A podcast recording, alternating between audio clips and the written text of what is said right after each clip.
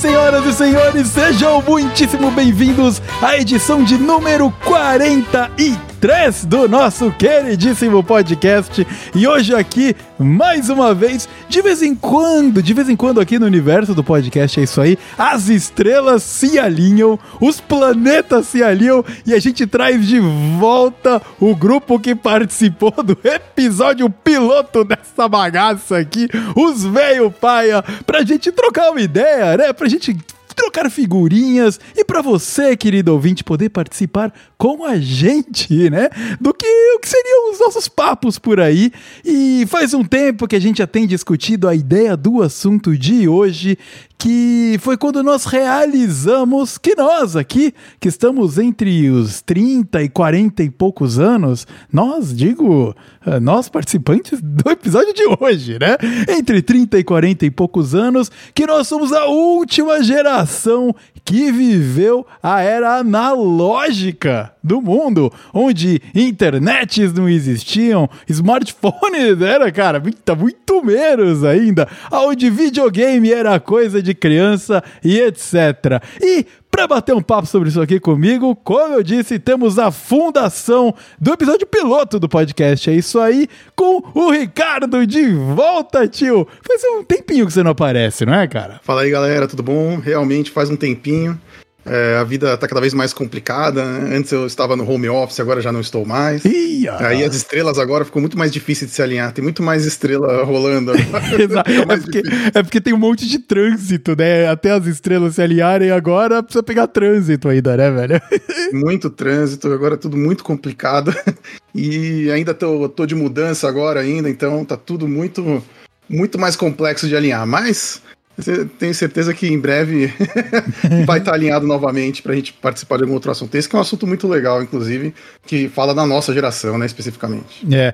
Quando você se mudar, o trabalho vai ficar mais perto ou mais longe do que é agora? Cara, vai ficar mais ou menos a mesma distância, uhum. é, mas vai ficar um ônibus a menos de distância. Na verdade, ah. tem um ônibus direto de casa. Só que é um inferno de lotado. e agora eu vou estar no contrafluxo, então vai ser, vai ser mais qualidade de vida para ir pro trabalho, sem dúvida. Puta, contrafluxo faz uma diferença gigante, cara. Porque, puta vida, mano. Você não, não tá ali na fila da Rapaze, né, cara? Só de estar sentado dentro do ônibus, cara, já é um, já é um ganho de vida. Total, né, cara? Puta, pode crer, pode crer. Muito bem, muito obrigado, Ricardo, por fazer o esforço aí, quem chegou do trabalho para gravar aqui com a gente durante semana ainda, né? Porque é todo mundo tão ocupado o tempo todo aqui que tá difícil encaixar gente teve que remarcar esse papo duas vezes já, mas agora vai. A gente tentou remarcar o carnaval, mas não deu certo. Exatamente, é. Inicialmente programado para quarta-feira de cinzas, né? Complicado, quarta-feira de cinzas. Muito bem. E a segunda pessoa, quer dizer, o terceiro integrante do episódio de hoje, o meu irmão está de volta, Paulinho. Seja muito bem-vindo mais uma vez ao podcast. É isso aí, cara. É, eu fazia um tempinho também que eu não vinha, né? Continuo no home office, comigo não aconteceu nenhuma desgraça de eu ter que ficar me locomovendo fisicamente aí por essa cidade maluca. Pelo menos não ainda, né? Só de vez em quando, acontece raramente. Mas tá tudo certo, cara. Vida corrida do mesmo jeito pegamos uma geladeira aí, mas estamos de volta aqui, mais, mais analógico do que nunca. Mais analógico do que nunca. Eu tava conferindo aqui, né? A última participação sua, Paulo, foi junto com o Ricardo, inclusive. Parece que quando as estrelas se alinham, elas se alinham em congruência com você e o Ricardo. Não sei se é porque os dois são São Paulino, não sei o que acontece, que foi quando a gente gravou falando da, da pré-Copa do Mundo, lembra, cara? Que a gente bateu ah, esse papo mesmo, aí. Foi mesmo mesmo. Foi uhum. o episódio de número 33. Uh, hum. que 10 episódios atrás, setembro. Setembro de 2022, cara. Muito bom. Mas é isso aí. Muito obrigado, cara. Mais uma vez, né? Vocês aí estão cinco horinhas da minha frente uh, durante a semana. Eu sei que é puxado, mas agradeço muito a disposição para vir bater um papo aqui no nosso podcast. E hoje o papo é bom, cara. Hoje o papo é da hora, porque a gente vai poder é, externalizar o nosso velho pai que mora dentro da gente, pra gente, ai, nossa, no meu tempo era melhor. Então nós vamos ter muito tempo para discutir isso aí. Mas antes, eu vou passar um bloco de recadinhos aqui com o Tobias e o episódio começa já já. Tobias, solta o som aí, porque o papo vai ser bom demais.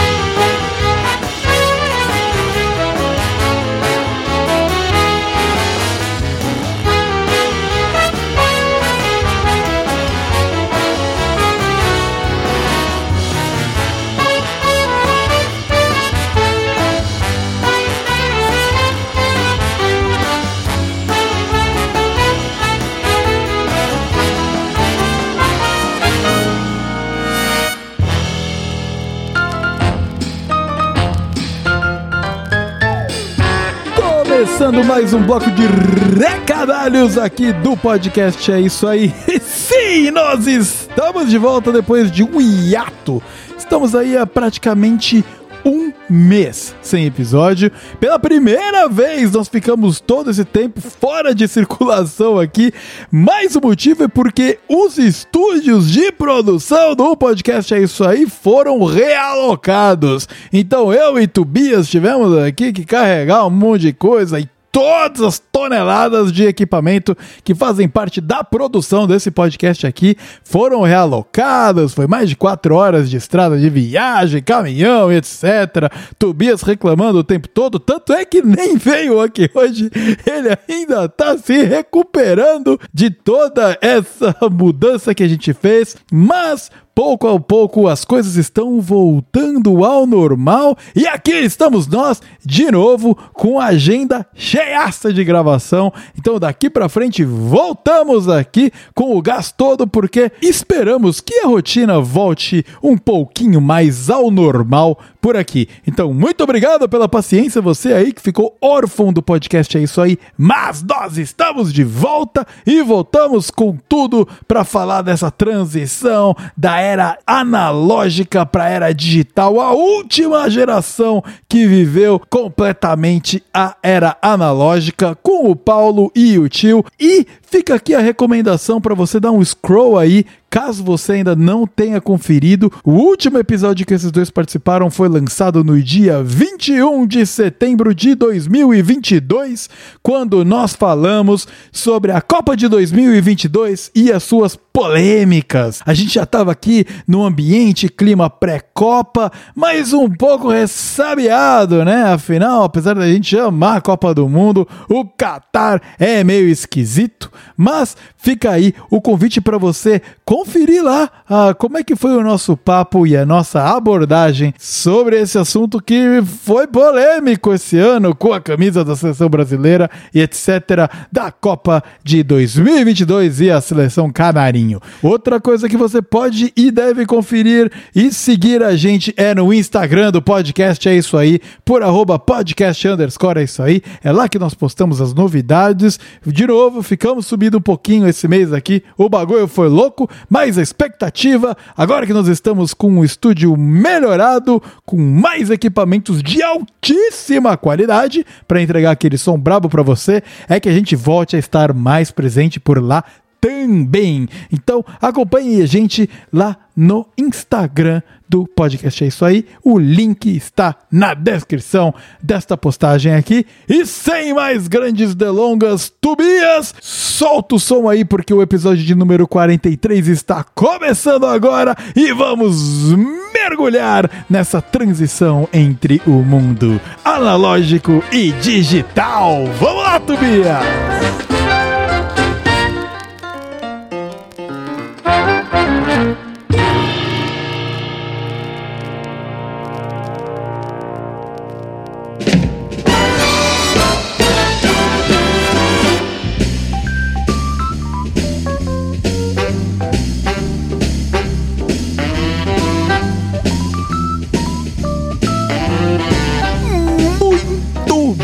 Meus queridos amigos. Vamos lá, vamos falar. Vamos primeiro uh, começar do começo, né? Afinal, o episódio tá começando e a gente vamos colocar uma ordem cronológica aqui pra gente guiar esse papo um pouco.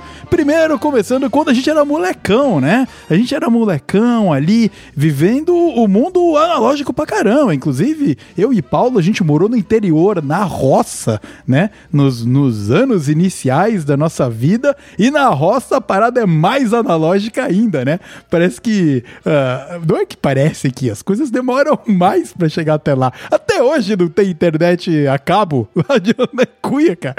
Então, em Cuia eu digo no sítio, né? Não na cidade cidade. Na cidade tem. Mas algum tempo, né? A gente aí tava trocando ideia e eu não lembro exatamente com qual de vocês foi o papo, mas a gente chegou à conclusão de que a gente é a última geração que viveu o mundo analógico, né?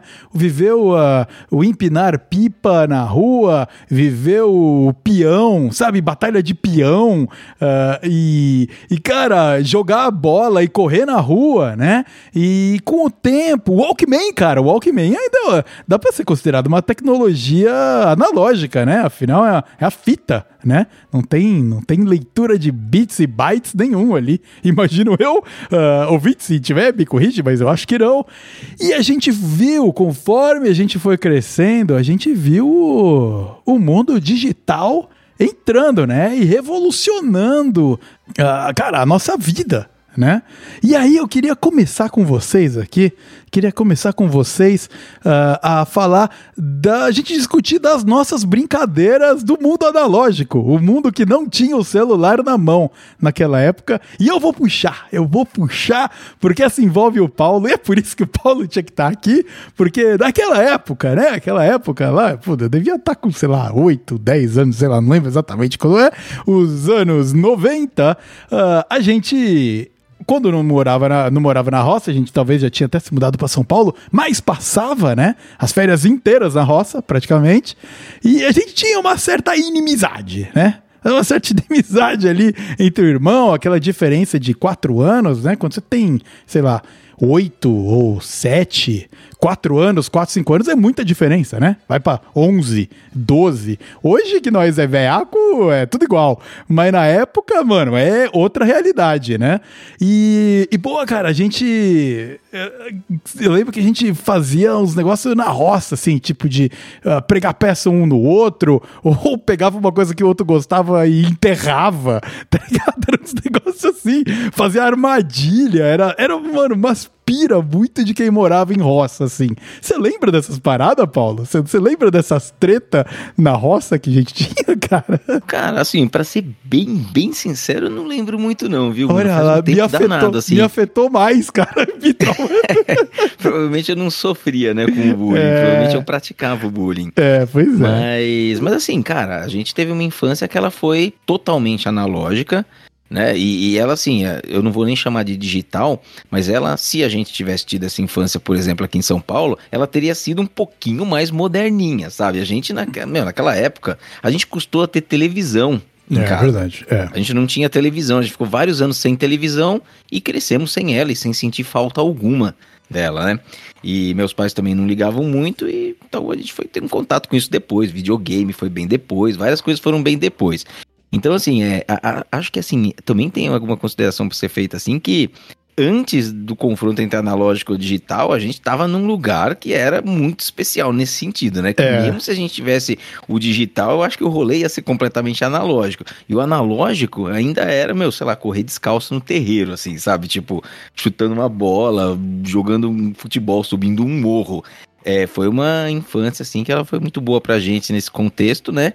Mas foi de não ter contato com uma porção de coisas, cara, assim, independente desse confronto, né, analógico e digital. É, eu, como bom roceiro que era, mano, eu tinha orgulho de ter o pé cascudo, que nem um pneu de trator, e não precisar usar chinelo quando tava andando na, no meio da, dos matos, dessas coisas. Aí, cara, é, pegava os bichos de, os, os bichos de pedra, pegava as doenças tudo de pé, mas eu tinha orgulho de que o meu pé era grosso e não, e não não, não machucava andando nos, nos espinhos da vida, cara. Puta merda. E tio, você, como é que foi, cara? Porque você cresceu aí na, né, em São Paulo, né? A maior parte do tempo. Você é paulistanaço, né? Não, sem dúvida. Inclusive, eu tava pensando exatamente sobre isso. Como vocês é, tiveram uma, como é eu posso dizer, uma escalada muito mais íngreme, né? Para chegar no, no, no, digital exatamente pro, totalmente analógico para chegar na parte digital que estamos agora, que realmente eu não passei por isso. É, por exemplo, televisão é algo que todo mundo que eu conheço tinha, todo mundo tinha acesso, e eu lembro até do meu pai contar histórias é, dizendo que, nossa, quando eu era novo, o homem pousou na lua, todo mundo só tinha uma, uma só tinha uma televisão na, na rua inteira, todo mundo se juntou para ver na casa do fulano, né? Isso é uma coisa que realmente eu nunca tive. Todo mundo que eu conhecia ali, pelo menos uma televisão na casa tinha, uhum, né? Uhum. E, mas é, era uma época até que, então, já bem digital, mas é que não é digital, né? Se, se a gente for levar o pé da letra, é. era, era televisão analógica. Como você falou da fita cassete, realmente a fita cassete é uma tecnologia analógica. É. Ela não está gravando dígitos, né? Que é por isso que vem do digital, né? Do, do 0 e 1, um, que é o, é o que a gente usa hoje em dia. Não está interpretando bits, né? Exato, tanto que a fita ela sofre depois o imã, é, a, a, a, voz vai ficar torta, né? Distorcida, ele vai distorcer a gravação se for uma, uma fita com gravação digital, vai apagar os dados, né? Não, não, provavelmente. Deve dar para recuperar, mas fica inaudível, digamos assim, né? O que é, você está tá usando. E a televisão é um exemplo de tecnologia analógica também, né? Tanto que você ficava. É, que, qual que era. É engraçado pensar nisso, porque a nossa conexão com a, com a parte como eu posso dizer? No caso seria elétrica, né? Nesse caso, acho que seria de elétrico e, e não elétrico, porque ela continua sendo analógica. É você é, ficar é lá. Eletromagnética, né? É, eletromagnética. É você ficar lá tentando é, achar a melhor posição da antena. porque a TV. E a mãe ficava gritando assim: vira mais pra direita, antena. E você virava: ah, ficou ruim, mas a voz tá boa. Vira mais um pouco. E era assim, essa loucura. Subia no telhado, né? Pra para conseguir para conseguir resolver esses problemas. Mas eu tive também é, como é que eu posso dizer? A gente brincava muito na rua, né? É, era pega-pega, esconde-esconde. A gente. Eu morei bem no meio da cidade mesmo. Tinha zero contato com qualquer coisa do campo. E o que a gente fazia, a gente subia no telhado das casas, ia para ia pro meio do quarteirão, por cima dos telhados, assim, e fazia volta com várias coisas. Mas essa é uma parada que praticamente desapareceu, né? Uh, o brincar na rua. Quase ninguém brinca na rua, né? É, a não ser bairro bem mais afastado assim, até tem um pouco, mas diminuiu muito, né? E isso aí já não é relacionado só ao, ao mundo digital também, né? Questões de segurança, essas coisas que tenho a impressão de que piorou, né? Sem dúvida. Mas eu acho que o é, mundo eu, eu digital... acho que tem uma questão das idades também, porque quando a gente fala assim, tem o, o, brincar na rua, eu acho que eu acho que dependendo dos bairros, dependendo das cidades, dos interiores aí, né? O Brasil é um país gigantesco, né? É, claro. Eu acho que ainda deve existir muito. Eu acho que ainda deve existir bastante mas acho que mais associado a uma primeira idade ali, né? Porque eu acho que a partir da hora que deixa de ser criança, criança mesmo, uhum, né? Que já uhum. tá chegando ali nos seus 8, 9, 10 anos, assim, tipo, já saiu daquela primeira idade, eu acho que o apego pelos aplicativos e o apego que o digital faz, assim, né, tipo, gruda ali na, na pessoa e a pessoa vai se acostumando, se acostumando, se acostumando e ela vai por um caminho, assim, que eu acho que naturalmente distancia ela desse mundo que, embora a gente esteja muito digitalizado hoje, ainda existem as opções analógicas ainda, né? Eu vejo a, a Pan, assim, ela tem sobrinhos e assim, quando é criancinha, assim, você vai no churrasco e tal, fica correndo pelo quintal, fica chutando bola, fica brincando. E tem aplicativo também, gosta, pega o celular, brinca, mas opta muito por principalmente uma coisa mais social com outras crianças, ainda uhum. ser aquela diversão um pouquinho mais analógica, um pouco mais antiga, né? Uhum. E acho que conforme vai ficando mais velho, aí é o mundinho e a imersão e as redes sociais e os jogos, aí já coopta completamente, assim, ó, eu acho que é meio que sem volta pro, pro analógico. Uhum. Mas acho que ainda tem uma primeira idade, é, assim, em várias camadas sociais que ela é mais analógica e acho que existem Uh, outros lugares, assim, muito diferentes de se crescer aqui em São Paulo, que é onde a gente está agora, né? Por exemplo, eu tô numa cidade grande eu vejo crianças crescendo numa cidade grande, mas crianças também crescem em interiores, crescem em lugares mais afastados, né? Onde eu acho que essa conversão ela ainda não é tão forte assim, né? Embora já seja muito mais presente do que a infância que eu e você tivemos. É, o, o, nosso irmão mais novo, né, Paulo? Que nós, eu tenho a diferença dele de 15 anos, né? Você quase 20. Então, ele cresceu noutra geração, assim. Mas a maneira para ele ter crescido na roça em Cunha não foi tão diferente assim da nossa, de correr não. e estar tá lá do lado de fora o tempo todo, né? Então, é, acho que a localidade, ela realmente faz uma diferença muito grande, né?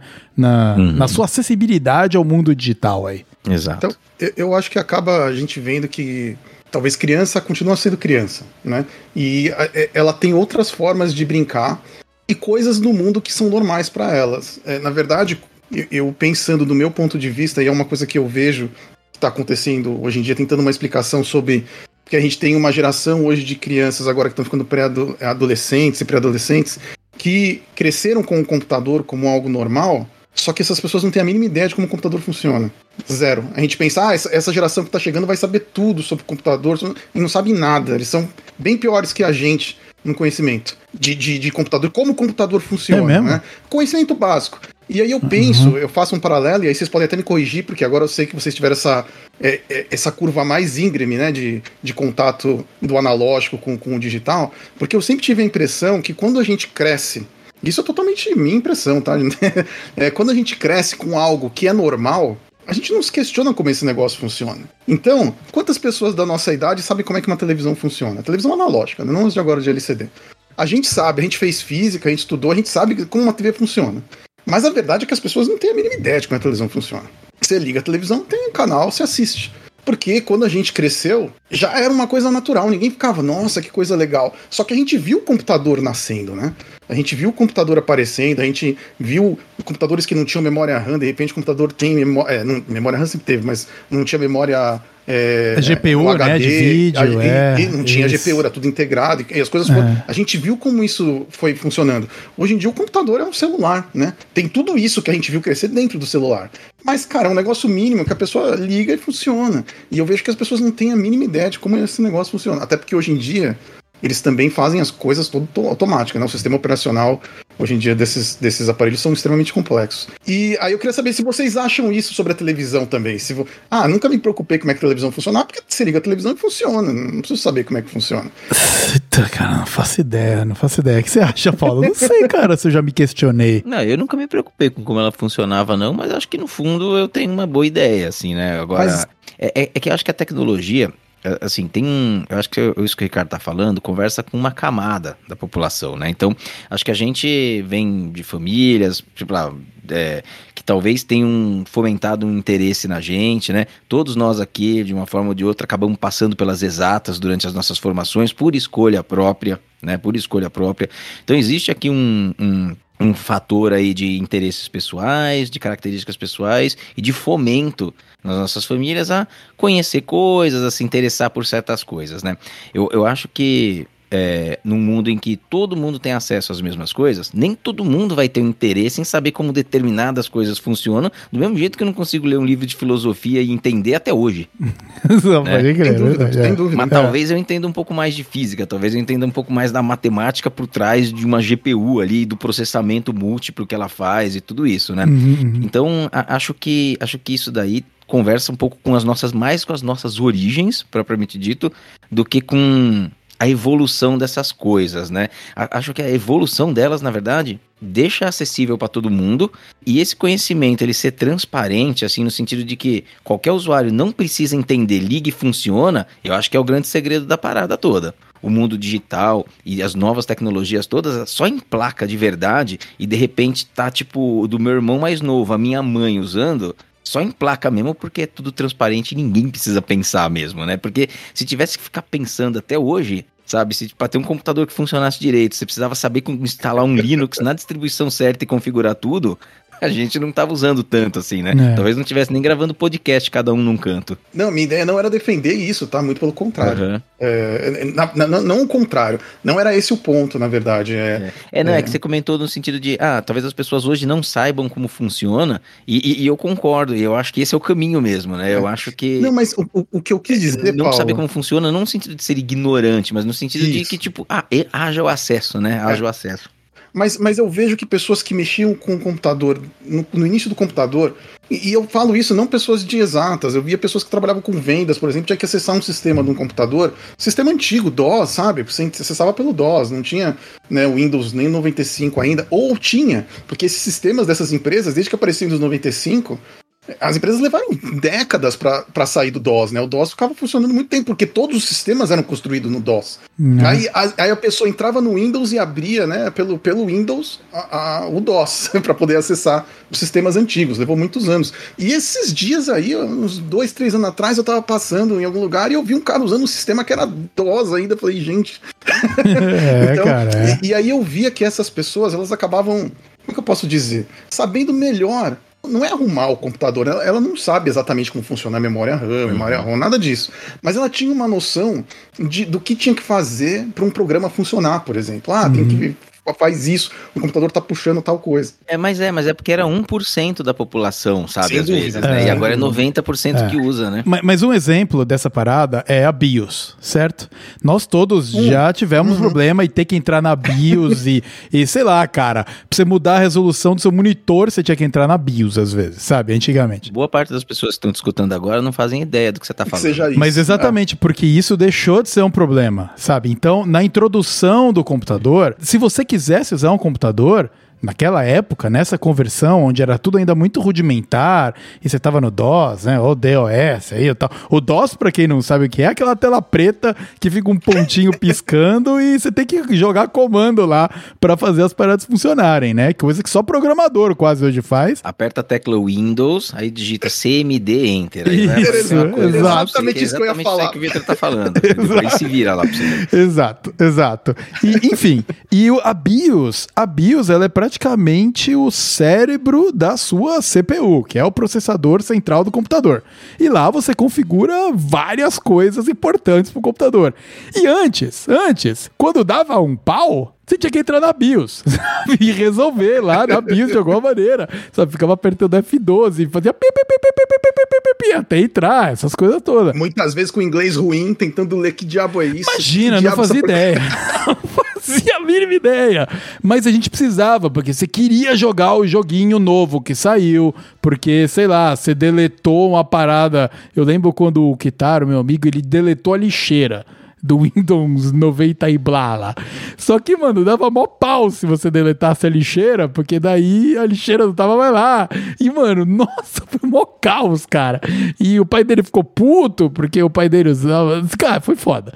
E, e são coisas que hoje não, não tem mais, né? A gente não, não tem mais esse problema, porque, o, como o Paulo tava falando, a acessibilidade dos softwares e dos sistemas evoluiu num ponto onde você não precisa se preocupar com a linguagem básica do, do negócio.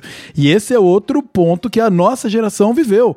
Como a gente viu o negócio ainda ser rudimentar, mesmo a gente chegou mais atrasado, a gente chega atrasado, mas a gente não chega na tecnologia ponta de linha que custa caro pra caramba. A gente chega na tecnologia anterior, né? E, e ainda é tudo tá daquele jeito, sabe? E, e daí, se não tá funcionando, você começa a fuçar. Não tinha Google, não tinha nada. Então você começa a mexer nas coisas e torcer para resolver. Então, eu acho que esse ponto que você estava trazendo, Ricardo, de conhecer como funciona, é não por curiosidade, mas a necessidade de tentar resolver algum problema. Eu queria dar um, um- um exemplo aqui sobre algo que aconteceu no trabalho há pouco tempo. Não faz pouco tempo, assim, acho que foi uns quatro anos, na outra Copa. e, e aí foi curioso, porque todo mundo tava lá no trabalho e vamos assistir a Copa do Mundo, né? Da Rússia, né? Vamos assistir. E aí tinha várias TVs ali de LCD. Acho que tinham quatro, CD, quatro TVs na empresa, né? Só que não tinha antena, era tudo ligada pela internet, todas elas tinham aplicativo, essas coisas, né? E aí o pessoal instalou lá o Globoplay lá para assistir a Copa do Mundo, né? Que passava gratuito lá, com 40, 50 segundos de atraso. E aí no- na TV que ficava na minha frente, eu olhei a televisão, peguei um clipes, né? Abri o clipes e enfiei no coisa da antena. E peguei a TV digital, transmissão digital. E a TV digital, lembra aquilo que a gente falou da fita, né? A digital, ela é ótima porque pega 100%. Não, não, como é, co- como é que é? Eu não sei se eu entendi. Onde, é que você enfiou o Clips? No, no, no buraco da, da antena, sabe? Do cabo, onde você liga o cabo da antena. Ah, na ah. televisão, que tem uma rosquinha, aquela de. Tipo de TV a cabo mesmo. é só você pegar o Ah, clipe. tá, tá, tá, tá. Porque a tá. antena é um, é um negócio extremamente simples. Aham, né? aham. Extremamente simples. É, é- é um fio só. Aquela parte de fora do fio da antena é, é um, é é um escudo, né? Pra proteger de interferência. Então, verdade, Interferência é só de sinal, chiados e essas paradas. Né? Exatamente. Aham, É. O digital não precisa de nada disso. às vezes, rádio no celular, ele só funciona se você colocar um fone de ouvido ali, que é a antena. Que é a antena, Exatamente. é verdade. Exatamente. Pô, e, e o meu, e o meu celular agora nem fone de fi, fi, entradinha É. fone de ouvido tem mais, cara. meu também não tem. Já era, velho. Agora é, agora é fone Não sem tem fio entrada também. pra fone de ouvido? Não tem, cara, não tem. Não O meu também não tem. É só Bluetooth Tipo, a agora. entradinha normal, agora Não. é só Bluetooth? Não tem o P2 Ah, auxiliar. mas isso é um atraso, hein? Tá louco. Bluetooth é bem meia boca, né, mano? É, mas Existem agora. uns é aí, cara. adaptadores USB-C fone de ouvido, mas é uma desgraça. Ah, mas daí, pelo amor de Deus, aí é uma desgraça mesmo, né, cara? É, é, é um, pois é, mas é, não tem mais. Já era. Não tem, o meu também não tem. Não, mas então, aí eu, eu, aí eu coloquei esse, esse plug, esse clips ali, E aí a gente gritando gol, tipo, um minuto antes que o resto do pessoal, todo mundo foi assistir lá, o que, tá acontecendo? Eu falei, gente, como que você fez funcionar? Eles já estavam querendo comprar uma antena digital, custa aí 200, 300 reais, não sei o quê. Falei, gente, antena é um pedaço de metal, você enfia no negócio e funciona. Eu aprendi isso quando eu era pequeno. Meu pai ficava mexendo nas coisas e fazia. Certo, meu pai era. É, ele era técnico de, de, de eletrônica, então ele sabia mexer nas coisas, mas eu, eu, eu falei, cara, todo mundo que já teve um problema de antena já pôs um bom bril na ponta da antena, do cabo, alguma coisa assim, que ajuda a melhorar o sinal da antena analógica, né? Uhum. Não tem por que não melhorar da digital. Eu pus ali e funcionou perfeitamente. Aliás, até hoje, todas as TVs que eu tenho, elas têm um clips atrás para pegar a TV digital. é porque nem usa mais esse essa entrada aí, ela nem é usada mais, né? Agora, mano, até outro. Ah, a TV a cabo entra nela também. Ah, TV, é verdade. De, depende, depende da televisão. Tem umas que são separadas, outras que são juntas. É o mesmo tipo de cabo, né? Ah, é, é... Eu, eu, é que eu não tenho TV a cabo mais também, cara. Puta, nem, nem, é... nem tô ligado, mas nem, nem não lembro. Mas é o mesmo cabo. Ah. Eu nem sei qual é o nome desse cabo, porque ele, é, ele só tem uma via, né? Como eu disse, fora é o escudo. Ele só tem um, então ele não é coaxial, ele só tem, ele só tem um. É, não. é monoaxial. Não, não sei, não sei, não sei também. Mas então algo, é algo super simples que eu via que ninguém ali sabia. E eu penso, ninguém sabe como é que a televisão funciona. E todo mundo cresceu vendo a televisão. E aí é por isso que eu penso, posso estar errado, né? Eu, eu sou enviesado, né? Eu, como o Paulo falou, a gente tá nesse 1% que cresceu em volta do computador, né? Ainda mais um cara que tem o pai que é engenheiro, né, eletrônica, essas, essas paradas aí, cara. Então, mas é por isso que eu falo, eu, eu sei como a TV funciona, mas eu sei que as pessoas não sabem. Eu aprendi como a TV funciona na parte de física mesmo, não uh -huh, foi com meu pai, uh -huh, né? Uh -huh, mas foi vendo física, lembra? A gente precisa respeitar alguém que falou assim, ó, em todas as minhas televisões tem um clipes no lugar da antena. A gente precisa respeitar isso aí. Isso é muita moral, né, porra? Caralho, é moral. Tem, tem, tem é moral, um junto com clipes. Pô, mano, eu vou pôr um clipe aqui na minha antena na, na, do negócio pra ver o que dá, cara. Deve ter entradinha na TV. Você vai começar a pegar a Globo aberta. Imagina, cara. Pô, vou ver Big Brother, maluco. Vou ver Big Brother sem pagar nada. Dele, vou poder minha... ver o Thiago Leifert, é muito bom. Thiago mano. Leifert, é. A Ana, a Ana paga aí pra ver os negócios da Globo tá no Globo Play lá. É só colocar um clipe, mano. É só colocar um clipe de papel. É, tem, tem a teoria, qualquer lugar do mundo que você colocar um clipe numa televisão, pega a Globo. não, eu acho que só de zoeira vai pegar tipo Band, Record, assim, sabe? Record, é, pega Record. Então, sei lá, vai dar pra ver a Fazenda. Vai dar no Cidade Alerta. Cidade Alerta, que beleza! Do comandante Hamilton, né, cara? Putz, mano. Mas, mas vamos lá, vamos, vamos voltar aqui. Então, a gente tá, né, falando dessa transição aí. A TV foi uma delas, né? A TV foi big deal.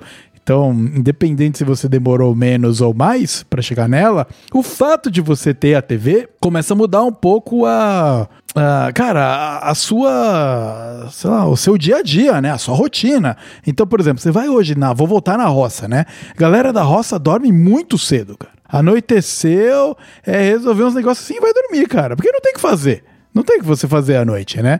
Então, esse lance de, por exemplo, virar à noite uh, vendo TV, nem, a gente nem virava, né? Porque ficava.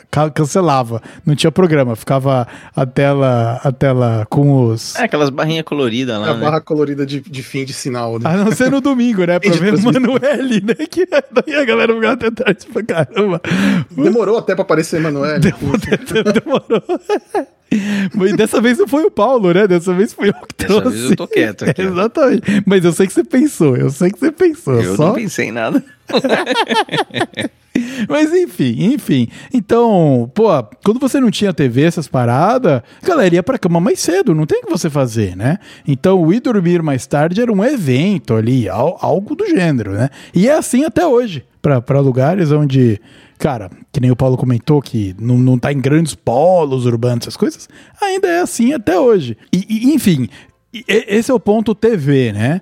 Uh, te, teve o ponto computador, né? O ponto computador para nós aqui foi, mano, gigante também, né? Porque a gente jogou muito videogame quando era criança. E a gente ouvia muito o jogo é para criança, né? Imagino, imagino que vocês ouviram isso também. Mas uh, eu, pô, ah, não, quando, quando você crescer, você não vai mais ligar para isso e tal, né? Porque é aquela, né, a, a geração que, mano, a, amadureceu e ficou mais velha na idade analógica, né? Não, não, não passou por esse, né? para dar valor para essas paradas. E, e hoje a indústria de games é simplesmente uma, uma das indústrias mais rentáveis do mundo, né? Tá, lá, junto com petróleo, tá ligado? Deve estar nessa, deve estar nessa linha aí. E na parte do computador, pô, eu, eu lembro que era. Primeiro que na, né, antes da, da, de entrar a internet uh, e essas paradas eram os disquetinhos, né? Então a gente viu pô, pra você instalar um joguinho, você precisava de 32, 16 disquetes, e aí aparecia ali um, uma mensagem: troque pro disquete 9 para o 10 agora. E você tinha um tempo para fazer a troca, né? E a gente, pelo menos eu e o Paulo, absorveu muito isso por um tio nosso, que era, meu, mega mergulhado nas. nas nos mundo tech. E ele também tinha mais acesso ao recurso financeiro para também ter mais acesso às paradas. Então ele mostrava pra gente, a gente ia na casa dele, jogar os negócios. E depois, um pouco para frente, quando nosso pai comprou um, um, computador, ele vinha com os disquetes de joguinho e tal. E foi o começo, né, do, do mundo do, do videogame aí na nossa vida. Mas era e disquetes. E por pouco tempo. Ninguém ficava jogando, mano, horas que nem é hoje. Era uma parada muito mais. Nossa, vamos jogar um pouco. Aí jogava tipo uma hora e meia. Ah, não sei, viu? Eu perdi, acho que eu perdi uma parte da minha infância jogando Prince of Persia, cara. Acho que eu Prince of perdi um tempo. O, o, primeirão lá, né? O primeirão é, lá do. Primeirão. De que primeirão. ano que era aquele Prince of Persia, cara? Deixa eu ver aqui, mano. Eu não sei, mas faz bastante tempo, cara. Aquele lá, eu lembro muito do SimCity, eu lembro muito do Sim Farm lá naquele Nossa, computador, Sim, cara. SimCity era maravilhoso. O primeirão, sabe? O SimCity primeirão ali, que vinha aquele aracnídeo um Godzilla, ali. não tinha um Godzilla, né? não era um Godzilla? Sei lá que era, que ele ia passando assim, né, por cima. É, é. Veja só, Paulo, esse Prince of Persia que você falou aí, o primeirão, ele foi lançado em 1992. Você jogou em 92, 93? Não, aí? não, então, chutaria 92. Não, ele foi lançado em 89. 89. 89. Tá. Mas a gente jogou vários anos pra frente, cara. A gente não jogou. Em que ano ele foi lançado? 89. 89. Ah, 89. Tá bom, é. a gente jogou alguns anos pra frente. 95, é. talvez. Pode ser, pode ser. Porque era outra, outra coisa dessa era, né? As coisas demoravam muito mais para chegar no Brasil nessa época, principalmente uhum. as coisas tecnológicas, né? Então, videogames e, e, principalmente softwares, essas paradas, demorava anos para chegar. É, e demorava também para ser trocado, para ter outro jogo mais interessante, não era que nem agora, né? É, esse é um ponto, né? Você jogou Prince of Persia até cair o dedo, né? Mas, por exemplo, esse era o jogo que você tinha para jogar, né? Pro, era isso. Provavelmente, né? é. E, esse eu, eu, não joguei muito, eu joguei um pouco, mas eu era. Uhum Acho que, acho que eu tava um pouco novo ainda, o jogo era difícil, cara. Então, acho que eu ainda não tava no. Não, não tava pronto pro desafio, tá ligado? Esse jogo era bem difícil. Ele mesmo. era difícil, eu lembro das poçõezinhas, né? Você tinha a poção é. vermelha e a poção azul eu acho. Não, e a coordenação mesmo, né? Pra, pra passar os obstáculos, as coisas, era bem, era bem difícil esse jogo. Era mesmo? Porque na real era pra frente e pra trás e apertar espaço, não era isso, cara? Ah, cara, mas eu acho que era um outro mundo, assim, né? Tipo, era um mundo em que você não tava. É, é, essa coordenação que a gente tem hoje, mano, jogando num joystick, tipo, muito, muito diferente do que era, tipo, no passado você Sabe, os controles eram muito simplificados. Hoje você vai pegar um jogo, mano, os controles são muito sofisticados. E a gente se acostumou já com tudo isso. Mais ou menos, cara. Tem jogo que eu não consigo jogar direito, cara. No joystick, principalmente, eu, eu, É porque você é boomer, né, mano? É, boomer. Nossa, eu não consigo, cara. Eu não consigo, mano. Uh, eu tava jogando Shadow of War, Shadow of Mordor aí, né? O jogo é muito bom, mas ele tem um zilhão de combos, um zilhão de combinações e usa todos os botões, né? Então então uhum. você tem que jogar com os dois botões aqui de cima do controle, com os, os, os quatro dedos em cima do botão. Então tem o L1, o, R1, o L1, o L2 o, e o R2. E eu não consigo jogar com os dois dedos ali em cima. Eu, eu fico com um dedo só e vou trocando. Só que daí o maldito jogo, ele pede combinações que você aperte os dois ou invertido. Cara, é muito difícil. Aí, tipo, tem poderes lá da árvore de poder que eu nem escolho, eu nem gasto ponto porque eu não, não vou usar, cara. Que eu deixo quieto. Sabe? Porque, mano, é muito triste, cara. Mas é verdade, é verdade. Mas, mas vamos voltar do, do Prince of Persia. Cara, mas... Algumas Prince... coisas vão na contramão, né? O carro tá ficando ficando automático, mas o jogo não, mano. O jogo tá ficando mais manual do que nunca. Tem uns jogos que são difíceis de jogar, cara. Difícil, principalmente no joystick. O teclado, Uhum. eu acho que a gente tem muita familiaridade no teclado. Nós três trabalhamos com a mão no teclado todo dia. Aí vai, né? É, Sem não é só familiaridade, é porque o teclado é um plano. Isso. Um plano em que você apoia a tua mão e tá tudo ali na tua frente. No máximo, você tá coordenando o uso do- da mão esquerda com um mouse, que você também tá tudo no mesmo plano. São dois planos de ação ali. Plano mesmo, que eu é. digo, não é? O, É. o joystick é outra coisa, cara. O joystick é tipo toda uma profundidade de botões e a sensibilidade dos dois joysticks que você controla com o dedão ao mesmo tempo, muitas vezes. É. É, é outro nível de, de, De de controle, eu acho. É. Eu acho que o controle, ele é muito mais fino. É. Só que não é pra todo mundo. E hoje em dia é 100% analógico, né? A gente tá falando aqui do digital, hoje em dia os analógicos, que são digitais na verdade, né? A gente chama de analógico. É. Mas é, você tem um ajuste fino que realmente é muito mais complexo o controle dos personagens. É, o analógico é o botãozinho lá que você dá, inclina um É o pouquinho. direcional. O bonequinho anda É devagar e você vai até o talo ele corre, né? Que É. foi introduzido, acho que no 64, né? Que começou a, a esse Acho que foi o botãozinho. primeiro que eu me lembro. Foi Eu 64 também. mesmo. É, é. E, e, mano, tem outra coisa que. Eu tô com o Nintendo Switch, né? no Ah, 64 legal. era um legal. só, né? No 64 era um só. É, um no Era um só meio, no meio, né? Exato. Agora são dois, né? Um pra onde você olha e um pra onde você anda. É, mas não nasceu assim, né? Porque eu lembro que acho que foi o PlayStation primeiro a ter dois, não foi? Não, o PlayStation 1. Não, é porque se você joga em primeira pessoa esses antigos, é, é muito diferente a câmera. Não dá pra jogar, cara. Você leva, é horrível acostumar. É, porque mas- não era um câmera e o outro. Mas pra que serviu o outro? Eu nem lembro de ter usado esse outro em nenhum. Não, não lembro, cara. Eu, eu sei que eu fui tipo jogar Black, que é um jogo né, de, de tiro em- no, no, no PlayStation 2. E é infernal, cara, porque eu nem lembro pra que serve o, o analógico direito, mas ele não funciona igual nos jogos modernos, então é horrível. Ah, ah, entendi, entendi. É que pra entendi. jogo, pra FPS em específico, né? Pra jogo de tiro, é, acho que nada substitui o teclado e o mouse. Cara, Ah, não, é, não, mesmo. não, não, não mesmo. Pra esse tipo de jogo especificamente, né? É, é. Em que você controla frente, trás, direita, esquerda e o, e o mouse é a- o teu olhar e a tua mira. É, é verdade. E, e você vira exatamente pra onde você quer, né? Você consegue É, com o mouse fazer a virada perfeita na velocidade que você quiser. É. Não, sem dúvida, o mouse é... Eu tava querendo comentar uma parada dessas de controle que eu sofro também, cara. No Switch, né? Eu tô com o Nintendo Switch. E além, né, de ter os botões todos, ele também tem a uma parada de que quando principalmente quando você tá mirando alguma coisa, o seu movimento no joystick, ele mexe o movimento da câmera. Então, tipo, se você aperta pra mirar, você pode usar a bolinha da direita pra apontar pra esquerda, direita, mas você também pode mover o controle no ar, que ele vai mirar pra esquerda. Eu tenho que desati- desativar esse bagulho, cara. Porque se eu coloco isso, a primeira, eu não sabia, né, que tinha isso. Aí a primeira vez que eu fui mirar, eu acho que eu tava com o controle meio torto, ele começou a mirar pro chão, assim, sabe? Eu falei, tá quebrado o controle, mano. Eu vou ter que devolver essa parada. Aí tive que entrar no Google pra descobrir por que, que o controle não tava mirando direito, cara. E aí era esse negócio de mover o, o controle ou angulação do controle. Tá ligado? Eu virei e falei, caraca, mano. Olha que engraçado, que a gente tava falando da alternância de gerações, de quando a gente passou do analógico pro digital, e agora essa é a alternância de geração de quando a gente tá virando velho pai, aí não consegue mais jogar o videogame. Consegui. Não, não, aí eu Só fui lá. no Google como é que desativa o negócio. É, eu fui lá, desativei essa parada, né? Porque pelo menos a gente tá, né? Como a gente viu essa a, a entrada do mundo digital, a gente também sabe fazer as perguntas, né?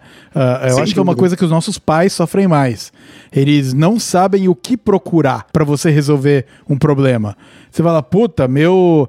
A, a- a resolução do meu computador tá esquisita. Eu nem sei o que digitar no Google pra tentar chegar numa solução. A gente já sabe. É verdade. Porque a gente viu, né? É, e assim, a gente sabe por enquanto, né?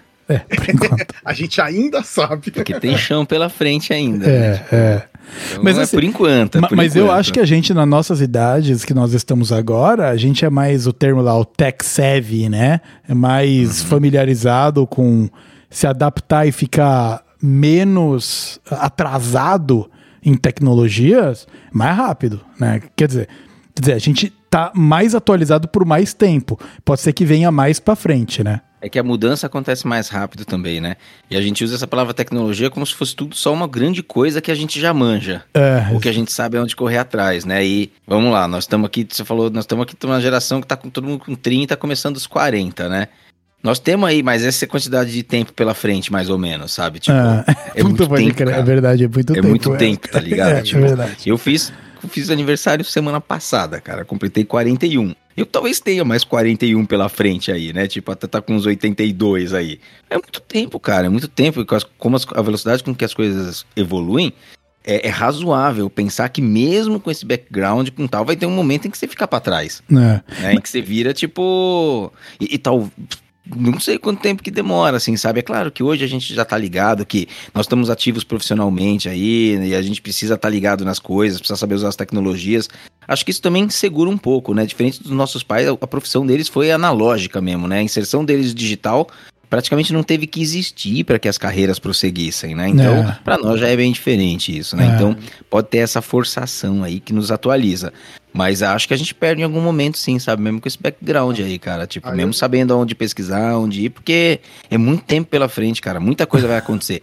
Daqui a 20 anos, mano, se a gente for regravar esse negócio aqui, cara, a gente vai estar falando de outras coisas que a gente nem imagina que existem hoje. E uma porção delas talvez a gente não compreenda ah, com a profundidade que o. Que o Ricardo comentou agora cedo quando tava falando de televisão, velho. É televisão, mano, que ele É, deu exemplo. Verdade, é. Você entende como isso é básico quando a gente para pra pensar o mundo, como ele tá se tornando? Verdade. Né? Televisão, assim, tipo, nossas avô, nossos avós, avós já tinham em casa e estavam acostumados a usar. Embora não entendessem, talvez, muito, sei lá. Mas, mano, o mundo vai ficar muito louco mais pra frente, entendeu? E, e tem chance aí de, de a gente ficar pra trás, sim, cara. Bem. Na verdade, eu não acho nem que é chance, acho que é certeza. É, é verdade. certeza. Não sei É quanto tempo que leva, né? E tem Uhum. mais, a gente pensando na gente, igual vocês falaram, que nós somos pessoas que se interessam muito por tecnologia. Então a gente se mantém atualizado porque a gente gosta, né? É É, algo verdade. que nos interessa. Só que a maioria das pessoas não tá nesse mundo, a pessoa usa o computador porque usa pro trabalho. Ela não tá indo Uhum. atrás pra ver o que que é novo no computador, né, cara? Mó galera hoje nem tem computador, né? Exato, Tipo, é só, no celular só também, celular. É, exato. Não, então, e ainda a gente pode ver a televisão mesmo, que a televisão, a gente falou aqui como foi uma invenção incrivelmente revolucionária aí, que trouxe um monte de. Teve um impacto enorme no mundo, que acho que é difícil até mensurar. A televisão tá com os dias contados, já não vai existir. Talvez em 2030 não tenha mais televisão. Já não existe mais transmissão de TV analógica no Brasil. Se você pegar a sua televisão antiga de tubo e ligar, ela não pega nada. Absolutamente nada. Não tem mais transmissão. Olha. É, quando você E- fala televisão, você tá falando da transmissão mesmo. Você não tá falando do aparelho ou. Mas, É, mas é, dos porque, dois, assim, Paulo. alguma caixa com imagem vai ter na casa das pessoas, alguma tela Sim. com imagens vai ter lá, né? Exato. Mas vai ser uma televisão? Talvez o que ela menos faça seja ser televisão. Talvez ela seja o TikTok do futuro. E olha, eu tô atrasado já, porque já tem mais coisa aí. Mas é que, é que você tá diferenciando, né? Você tá falando assim, você não tá chamando televisão de tela, né? Porque, Não, por exemplo, eu, entendo. assisto, pô, eu assisto, eu tenho uma televisão na minha sala. A Não, coisa não. que eu menos assisto é televisão. É televisão, Mas eu ligo ela é. todos os dias. É, mas eu É quis isso que dizer. você tá falando? Isso, é exatamente isso. É, eu ligo ela todos os dias e eu acho que eu não vejo televisão. É, não é o, o, o objeto a tela, né? É o, a Isso. televisão. Por exemplo, Netflix televisão. não é televisão. É isso que você tá dizendo. Exa- Exatamente. Ah, tá perfeito, perfeito. bom. Ah, a gente não sim. assiste eu como É. a gente assistia a televisão. Não, é. A gente é. Então você tá dizendo que o assiste da da mesma Atena vai acabar, é isso que você tá dizendo. Eu não acho que vai acabar porque ele vai ter o canal dele no YouTube ou similar, né? Da, da, da, da época. Mas aí não é mais televisão. Eu preciso plugar o meu, o meu clips da minha televisão urgentemente pra aproveitar Exato. o final do Datena. Eu não posso É, perder daqui a isso. pouco não vai ter mais. Daqui a mesmo, pouco né? não vai ter mais? Não vai ter que- Mas agora eu quero ser polêmico aqui. ó. Se eu estiver fugindo da pauta, aí o Vitor corrige depois. Mas você tá dizendo então que a televisão vai acabar antes do rádio. Olha, é, é- é uma pergunta muito interessante essa, porque. Pra nós estamos gravando um podcast aqui, inclusive. Exato. Sim, sim, mas, mas o podcast é o rádio. Porque ele realmente tem características de rádio, né? Mas não é um rádio. a Não é gente rádio. mesmo não ouvia rádio. É, a gente mesmo ouvia música na rádio, mas ouvir rádio para informação, talvez dirigindo. Não, não, mas o, o rádio é uma tecnologia e ela tá muito presente exatamente pelo que você falou. Cara, galera que tá em estrada, né? Galera que Por tá em exemplo, estrada, é. deixa o rádio rolando lá, cara. É normal, assim. Mas ó, eu, eu acho que vai continuar existindo transmissões de rádio pela internet. Essa é a minha previsão. Eu acho que, pensando no rádio, como eu falei da televisão, né? Que é tudo ondas de rádio. Não estamos falando das ondas de rádio em si, estamos falando dessas tecnologias. Primeiro a televisão, que Aham. eu digo que está em extinção. É, e, e, e, o rádio. O rádio realmente, cara, é, ele ganhou uma força com essa com o podcast, eu acho. E nós temos rádios online, né? Nós temos rádios que não tem transmissão aérea, tem, tem rádio que só tem transmissão de dados, só pela internet. E a gente consegue ouvir rádios de, de, de outros lugares. Então, curiosamente, Paulo, eu concordo. Eu acho que a televisão vai acabar antes do rádio. E um paralelo que a gente pode fazer aqui é também com os CDs e com os discos. Porque todo mundo achava que o disco ia acabar a hora que o CD veio. E hoje em dia vende mais disco no mundo que CD. Então o CD vai acabar antes que o disco também. Disco é LP, né? LP, LP isso. LP, é. Exatamente. É, eu tenho é. um monte mesmo. Eu tenho, gosto, é. adoro ter os LP, cara. Aí abro, leio os treco tudo. Puta, hum. é mó da hora. Eu gosto muito. Uhum. Mas é, é curioso como essas tecnologias que vieram para acabar com a anterior, entre aspas, elas não vieram para isso, mas é, dominaram o mercado de uma forma que a gente fala, ah, acabou o mercado anterior, né? Tá certo que a televisão com rádio nunca aconteceu isso, o rádio sempre foi muito forte, né? É. Principalmente em, em, áreas mais remotas do mundo, né? A gente pode falar aqui do Brasil, mas do mundo inteiro tem acesso a rádio ainda.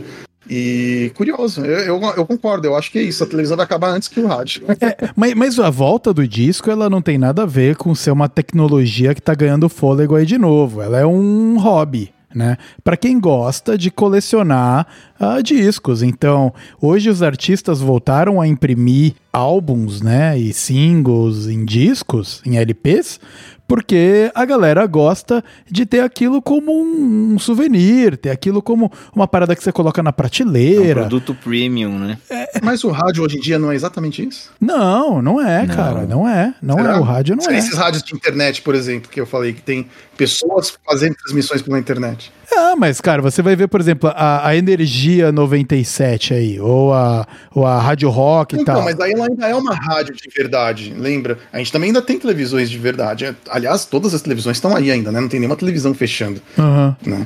É, mas é, o que me parece é que o que vai manter o rádio existindo não é a necessidade de ter rádio. É, não, mas as ondas FM, elas existem ainda. Ah, não, não, mas se a gente for. Então, é por isso que eu queria separar isso, né? Não tô falando das ondas de rádio. Se a gente for falar das ondas de rádio, a gente vai sempre ter transmissão de rádio. Porque a internet vai ser transmitida por rádio, né? Na época que for tudo sem fio, vai ser, por exemplo, por que, que a TV não existe mais TV analógica no Brasil? Porque poderia continuar tendo transmissões. É. Não tem mais TV analógica do Brasil, porque a frequência de transmissão da TV analógica é a mesma frequência utilizada no 5G aqui no Brasil. Ah, olha lá, eu não sabia. E aí eles tiveram que retirar a televisão analógica para poder implantar 5G. Perfeito. Senão teria muita diferença. Perfeito. E que é uma tecnologia, né, a tecnologia de leitura de dados muito curta, de, de curta distância. Apesar do, do, de ser grande, né, as distâncias alcançadas pelas ondas de rádio, no caso da internet, é ida e volta, né? Você tem que se comunicar com, com o aparelho, o aparelho tem que te devolver informação. É, a, os rádios e as televisões não precisavam disso, eram só transmitidos, elas só, só são receptores. E hoje em dia isso mudou muito. E aí é por isso que a gente teve que eliminar a TV é, analógica do Brasil, pelo Entendi. uso da frequência. Olha lá, vem aprender, aprendi uma coisa nova aqui, cara. Não sabia isso não, velho. E, e aí eu acho que com o tempo a gente já não vai ter mais transmissão nenhuma que não seja internet uhum. em alguns anos. Uhum, uhum. Todas as transmissões vão ser internet. Porque hoje em dia o 5G já, já consegue é, transmitir praticamente ao vivo. Tanto que agora está aumentando enormemente a quantidade de carros é, que são autoguiar, automáticos, né? Eles, se, eles dirigem sozinhos. Os, esqueci o nome desses carros. Autônomos. Os carros autônomos. É, é, né? Eles já estão proliferando. Por quê? Porque o 5G consegue dar uma qualidade de, de, de resposta praticamente instantânea para esse carro, coisa que o 4G não conseguia. Uhum. Com os atrasos e tudo mais, os carros iam matar muito mais gente. Hoje em dia, é que é outra coisa que a gente tem que estar preparado para o futuro, que ninguém vai dirigir mais os carros, eles vão ser automáticos. Aí vai virar que nem hobby de novo. A mesma coisa que você colecionar discos é você uh, dirigir um carro, porque você opta por fazer isso porque você gosta e é isso, né? Da é. mesma maneira que eu hoje aqui moro no Canadá, ninguém dirige carro com transmissão manual aqui, né? Eu tenho um carro com transmissão manual que eu optei por comprar com transmissão manual porque eu gosto de dirigir um carro com transmissão manual, né? Curioso, né, cara, essa essa essa transição, né, de, de tecnologias e o que que o de repente algo do passado volta a ser novo Uh, volta a ser novo, não, ou até outro fôlego, ou outra roupagem, mas não com a, com a tecnologia da moda, mas como um hobby, como algo uh, específico. Assim como nós temos o Demetrio, né, que também aparece aqui, que ele restaura carro, né? Ele tem aí um opalão que nem injeção eletrônica tem, né? É carburado o carro. Então é literalmente, cara, o, uma parada mecânica ali injetando quantidade de combustível que vai entrar no bloco do motor, que foi eliminado lá no começo da década de 90, né? Foda isso, cara.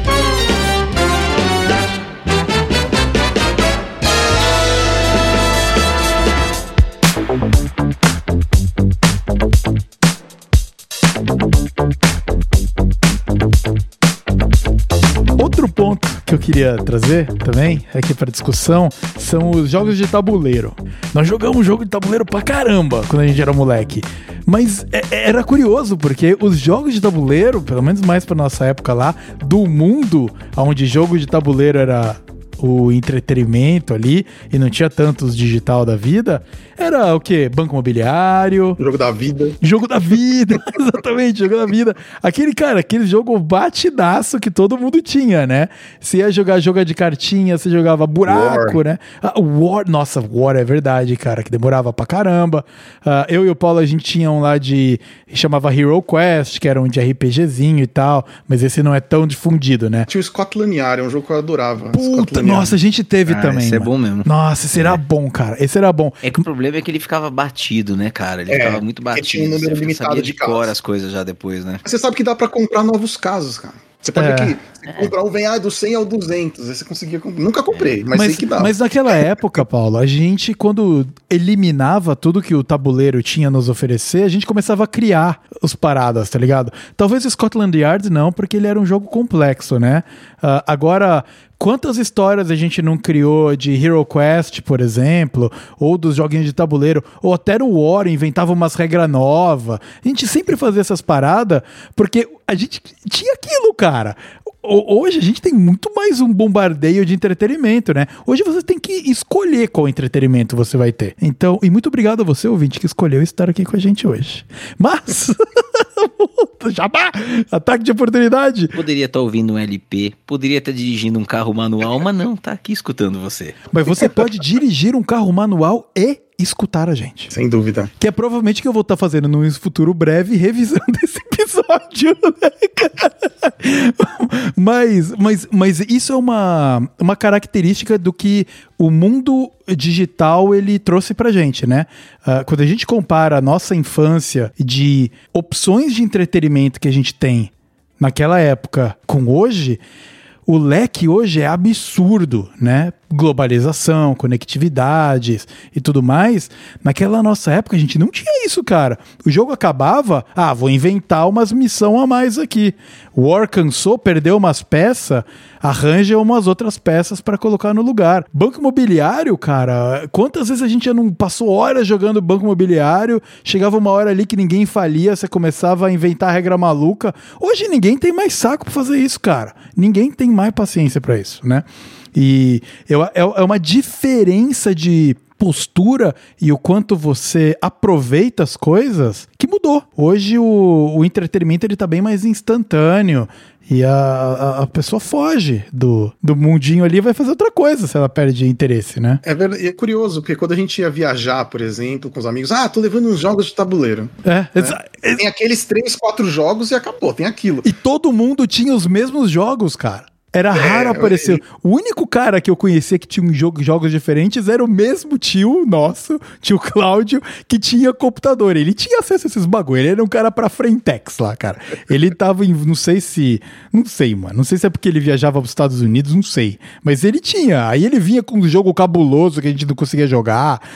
Até hoje, cara. Tem... Aliás, tem um que ele deixou comigo aqui Cara, deve estar tá aqui há anos e anos e anos, a gente nunca disputou uma partida, a gente deveria. É, é que, é que assim, gente, é... você falou de board game. Board game é um negócio que, para mim, mano, com o advento das novas tecnologias e a facilidade de jogar outras coisas. Olha lá, olha o advento da Tinha que mano, vir o advento da tecnologia. Isso saiu da minha vida, cara, e eu sei que não vai mais voltar, cara. Ah, mas é bom demais. É, mas assim, é, é um bom demais saudosista, cara. As experiências mais recentes que eu tive, eu acho que a última boa foi jogar umas partidas de Eldritch Horror. É, Eldritch Horror, que inclusive a gente jogou junto, até meio online, lá naquele tabuleiro, lá naquela, naquele emulador, né, de tabuleiros. É, Mas assim, é um bagulho que para mim já é muito mais difícil, assim, sabe? Hum. Porque meu, você se organiza na casa de alguém para pegar, para jogar um board game, aí você tem, tem uma rodada, mano, que parece que é infinita de aprender regra. Aí depois que, tipo, cinco pessoas aprenderam a regra, você tem que montar o tabuleiro e às vezes não é simples. É verdade. Às vezes é demorado. Então, assim, eu entendo que isso tudo é um processo, tipo fazer um churrasco, em que você compra carne, corta carne, limpa a carne, acende a churrasqueira. Só que acho que eu prefiro o churrasco, sabe? Tipo, eu acho que eu já saí dessa. Como, como, cara, hoje eu jogo outras coisas e todas elas no computador, parece que isso daí rolou um nível de simplificação e o tutorial já te deixa preparado para ir descobrindo, jogando muito diferente dessa experiência aí, que essa é analógica de verdade, né? É, essa daí foi uma das que eu substituí, assim, eu tenho a nostalgia, mas eu não, eu sei que em nenhum momento, assim, hoje eu vou voltar a fazer parte Olha. de um grupo que joga board games, cara. Eu posso jogar uma vez ou outra, dependendo da galera, uhum. sabe? Mas fazer parte de um grupo de pessoas que jogam board games, isso eu, eu já reconheço que eu não, não tenho mais interesse. Entendi. Esse é, não é o saudosismo que você tem. Quando eu lembro, eu sei que foi legal, mas eu não preciso reviver. Eu acho que o, o board game hoje, ele. Eu gosto muito, mas, mas é fato. Alguns deles ficaram super complexos, então você tem que juntar uma galera que já sabe jogar, e aí é legal pra caramba, né? O difícil é juntar essa galera. Mas o, o, o lance é que ele. Uma coisa que eu gosto, e quando eu consigo fazer isso acontecer, ou quando eu e a Ana a gente tá jogando, a gente comprou um, um, um, board game aí de resolver mistérios, né? E ele começa, você lê o manual e fala assim, olha, só leia essa página e daqui para frente o game é, é progressivo, cooperativo uhum. e conforme você joga você aprende. Legal, já ajuda, já ajuda. Então tem um monte de coisa lá na caixa que a gente ainda não chegou, que eu não faço nem ideia para que serve e foda-se. Quando a gente chegar lá, a gente, a gente, a gente descobre. Mas isso é, é outra evolução. Mas eu ainda tenho uma pegada de que, pô, se eu tivesse mais espaço em casa, uma mesa dedicada para montar um board game legal e juntar uma galera para passar o domingão inteiro aqui destrinchando uma partida de Eldritch Horror, por exemplo, ou qualquer outro game, eu ainda vejo o valor pra caraca, assim, eu acho animal, velho. Eu, eu vejo se todas as pessoas souberem jogar e eu também souber jogar, entendeu?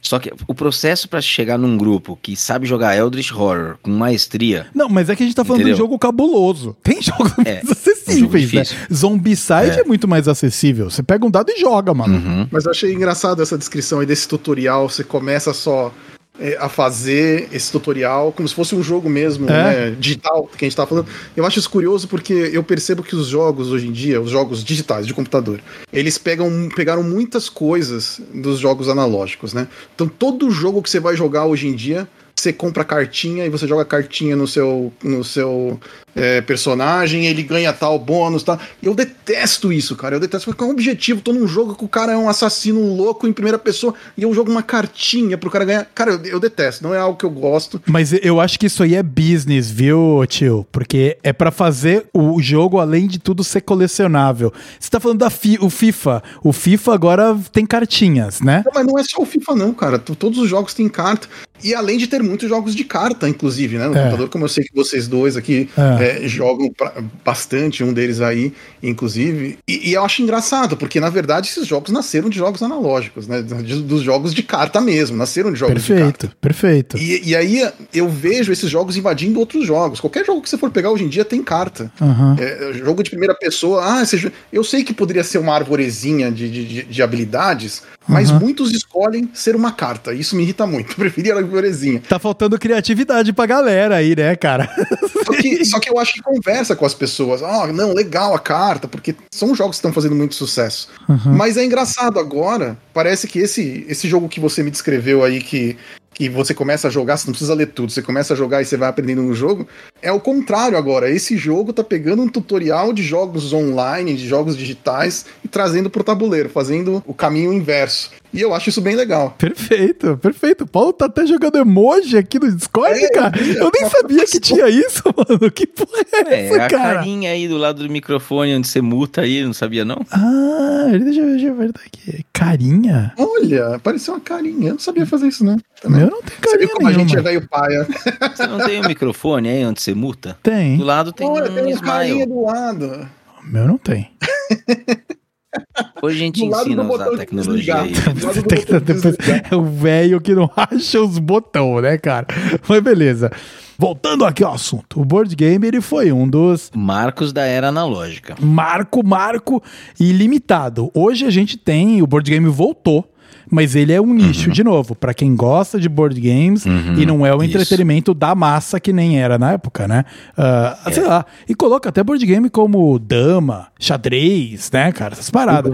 Hoje só, só joga xadrez quem quer aprender e, porra, mano, tirar um, sabe, um tempo ali pra se desafiar no xadrez. E também tem o xadrez digital, inclusive. Então, né, tem, tem tudo isso aí. Ah, a gente comentou de card game, né? O tio comentou de card game e, e teve a mesma coisa também. Seja o card game do baralho, do truco e etc.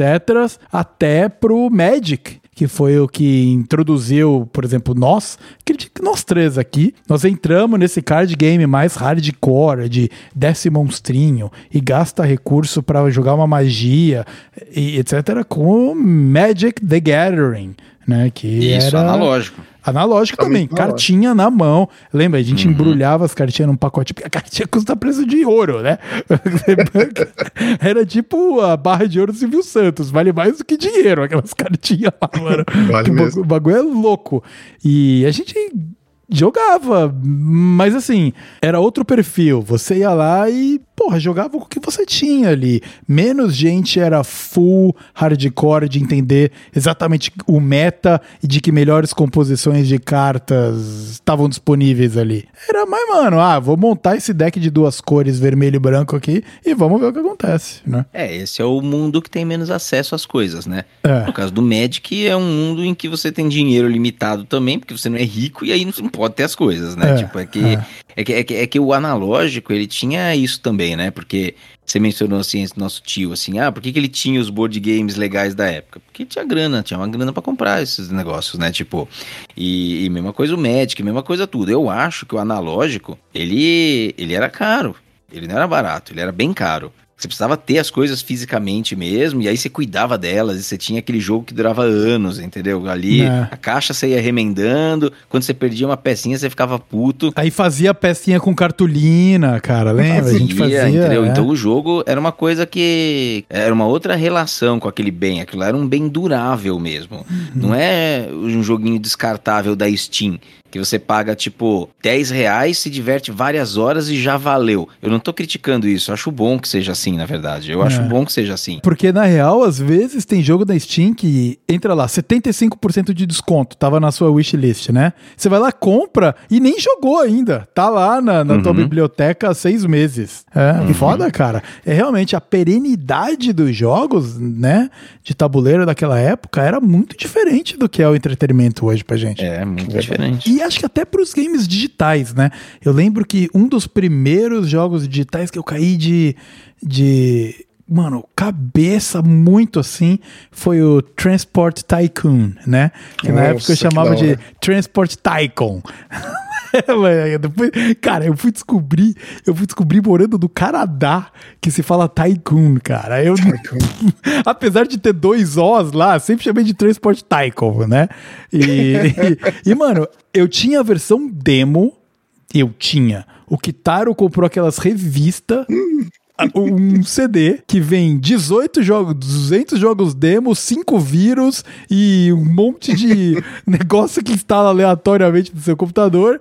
E, e ele permitia você jogar, sei lá, ah, um ano do jogo, do ano do jogo, né? E, mano, a gente jogou incansavelmente aquele um ano e ficou mega pro naquele um ano ali, porque era o que tinha, cara. Era o que tinha, sabe? A gente teve acesso ao jogo da revistinha, mas nunca teve acesso ao jogo, de verdade. Então, no fundo, aquele demo não servia pra nada, porque eu nem sabia onde comprar o jogo e nem tinha dinheiro pra isso, tá ligado? Pode crer. É foda, cara, como as coisas mudaram. E mesmo assim, a gente jogava, e jogava, e jogava, e jogava. O Elifute, mano. Vocês lembram do Elefute? Um jogo nossa. merda, um jogo merda, cara. Elefute é um jogo merda, cara. Elefute é um jogo É verdade. merda. Eu acho que provavelmente, mano, é o jogo que nós mais jogamos dentre jogos merda que existiram. né? Cara, mano, o Porque jogo... ele era muito ruim, né? Muito. Cara, não dava nem pra entender aquele algoritmo de cansaço dos jogadores. Não. Não, fazia sentido o algoritmo de resultado das partidas. Nada Não, não, fazia não. sentido naquele jogo, cara. Nada, mano. Cara, jogador lesionado fazendo gol, tá ligado? Bagulho muito merda, cara. O Nossa, era era muito... muito ruim. E a gente Eu jogava joguei muito, cara. Elefute, cara, porque eu jogava um que chamava Premier Manager. E eu tinha ele pro DOS, Premier Manager 2, se não me engano.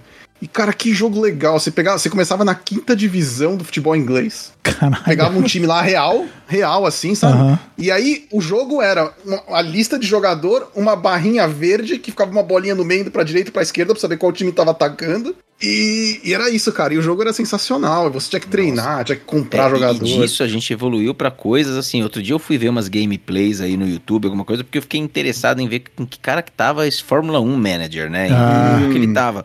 Mano, na boa, sério mesmo, sério, mano. O nível de complexidade daquele jogo, eu prefiro fazer um MBA. É sério, mano.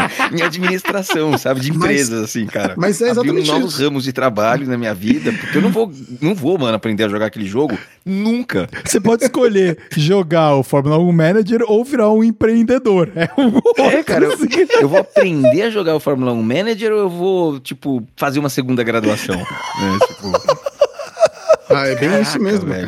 Mas, mas assim, mas eu acho foda, sabe? Eu acho foda, porque, tipo, se eu tivesse disposição e tempo, era uma coisa que eu me meteria, assim, sabe? Sabe, se eu fosse, voltasse lá pros meus, meus 15 anos de idade, 16 anos de idade, com acesso a uma parada dessas, onde o tempo tava sobrando, nossa, cara, é... A gente ia eu moer acho o que- negócio, né, cara? Ia moer. É, Eu é. acho que ia ser muito louco, eu acho que ia ser muito louco. É que agora eu não escolho fazer isso com o meu tempo livre, cara. Exato. De jeito nenhum, cara. Exatamente. Mas, mas é muito foda, cara. E aí a gente saiu de um L-Foot, né? Na verdade. Um. Era o que tinha, né, cara? Era o que tinha pra gente. Agora, no board game, a gente nunca teve esses managers, né? A gente teve algum desses Na- managers, não era possível, né? Acho que, acho que não, por causa que talvez se tivesse é algo muito seleto, porque demorou muito pra entrar os games onde são os players contra o game, né? Isso aí precisa de todo um desenvolvimento do game, de aleatoriedade, de cartas e dados É. ali, mais complexo, mais pra frente. Mas, mas, de certa forma, os RPGs com o mestre ali é, né? Já era, né? Mas é uma pessoa pilotando ainda, né? É. Ainda é uma pessoa É. pilotando. E quando você ia jogar uma aventura contra os monstros, não tinha aleatoriedade. Eles todos tinham um script. É. Hoje a Aham. gente tem jogos de tabuleiro que chegaram no nível de de complexidade aleatoriedade. de né? aleatoriedade, cara. Então Tá é... bom que você precisa jogar 300 D15 toda É. rodada, assim, mas É. você aleatoriza, É, né? abra, a- abra uma carta do deck, sei lá, da pilha Z com cor Uhum. roxa. E aí você vai ver o que acontece. E dependendo daquilo, você abre um da pilha do deck verde, sabe essas coisas? Mas aí É. essas combinações fazem o jogo ficar aleatorizado, entre aspas, né? Então. Uhum. Mas isso demorou. Na nossa época não, não era esse rolê, Não não, cara. nada Não, assim. não É. tava, não tava. Nem se perguntava, nem se pensava nisso, né? Falava, pô, nós vamos fazer um entretenimento aqui de, É. de repente, pessoas jogando contra pessoas. Era isso, cara. O co-op, que é. né? Demorou pra É, realmente Acho que a, emplacar. com- a complexidade dos jogos de videogame começaram a subir e começaram a repassar isso também para os jogos de tabuleiro. Porque as pessoas procuram coisas mais complexas. Ah, eu, eu acho que até numa maneira de indústria, né? Você querendo, porra, pô, a gente faz board games e a gente quer continuar existindo, né? Então, Sem ah, é dúvida. isso que a galera gosta? Vamos tentar ir atrás Sim. disso aí também, talvez. Com certeza. E o- o- os games de carta são isso, né? A gente comentou do Magic. A gente joga Hearthstone, que é um game full digital, né? Mas vários games full digitais de, de carta, né? De card games, causaram com que o Magic mesmo que era um jogo só de carta, e durante muito tempo ele foi purista, né? A Wizards of the Coast lá falando, ah, nossa, nós é foda, sei lá o quê. Migrou pra ter o jogo na versão digital também, sabe? Onde uhum. segue todos os estilos de que todos os outros card games têm. Cada um, claro, é um jogo diferente e tal. Mas no fundo, eles estão ali sendo um jogo onde você, mano, bate o teu cartão de crédito ali na, na, na lojinha do jogo e vai comprando cartinha virtual que nunca vai virar um. Um baralho físico. Um baralho físico. E eu e o Paulo, nós não só jogamos um, nós produzimos podcast sobre um, que é o Hearthstone, mas é um ponto curioso, né, da questão colecionável do digital, né?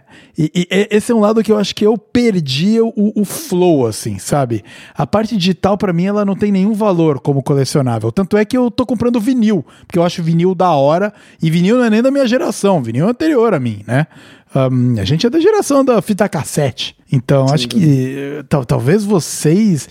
Eu lembro do pai, do pai mexendo em vinil. Mas eu mesmo, como moleque, comprar um vinil, não comprei. E daí, agora, com os card games, essas paradas, eu gosto do lazer, do entretenimento. Agora, a parte colecionável me pega zero, mano. Eu tenho zero vontade de colecionar um bagulho que, na verdade, são bytes sabe? Tem o zero mesmo. Tem gente que pira, normalmente, principalmente uma uhum. galera mais nova, assim. É curioso. Tem os NFTs aí. Ah, mas vai, tá flopando pra caceta isso aí também, tá, né? Tá, tá, tá flopando, porque... Ah, o pessoal tá abusando também. Ah, é, cara, porque isso aí não faz o mínimo sentido. É usar o blockchain pra coisa errada, né? Uhum. mas, mas isso é papo pra outro podcast outro? também, cara. Falar sobre NFT, inclusive precisa de uma galera mais especializada aí pra participar, o bagulho é foda. Nossa, com certeza. Mas eu queria ver com vocês se vocês têm essa apego ao colecionável por algo digital, como pessoas que tiveram o mais apego ao colecionável, como o Paulo comentou de, mano, você remenda o teu board game até ele não aguentar mais, né? Isso é apego à parada. É, eu, eu acho que eu nunca tive apego por coleção, assim. Eu não me lembro nem de. Porque você remendar o board game, querer. É, para mim sempre foi uma coisa funcional, assim, sabe? Eu nunca colecionei board games, assim. Eu queria que ele durasse muito porque era o que tinha para jogar e tal. Uhum. Eu, eu, eu, nunca colecionei, acho que nada que eu me lembre, assim, sabe? Tipo, ou não por tempo suficiente para olhar pra coleção e falar, putz, isso aqui é uma coleção. E digital menos ainda, né? Então, por exemplo, no Hearthstone hoje, que é o jogo que eu mais cheguei perto de algo, assim, que dá pra achar que é colecionável, porque afinal de contas tem uma coleção de cartas lá considerável, porque eu jogo o jogo há muitos anos o fator coleção não é importante. Para mim, o fator, assim, ter as cartas boas do jogo para jogar qualquer deck que eu quiser, isso é mais importante. Mas não é exatamente uma coleção. É poder explorar aquele jogo na sua, no seu máximo potencial. Perfeito. E, e aí acaba que você tem que ter uma coleção de cards. Mas se você trocar a coleção por conjunto de cards, para mim tá tudo certinho, tá tudo igual, né?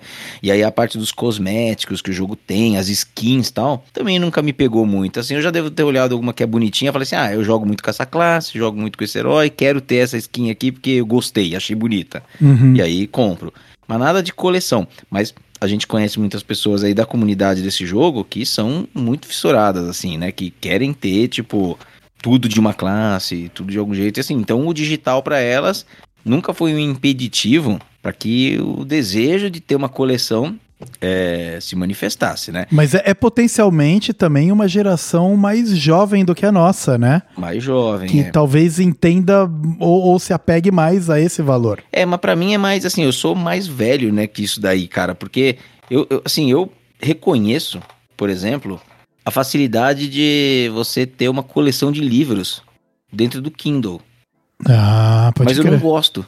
Eu gosto de ter livro na prateleira, porque eu acho bonito. É. E porque eu gosto de ler livro pegando nele e virando as páginas. É uma ah. coisa que eu tenho, assim, e que eu não devo perder nessa vida. Embora eu não me feche a possibilidade de comprar, tipo, um livro digital, cara. Tipo, faço isso e leio livros digitais também.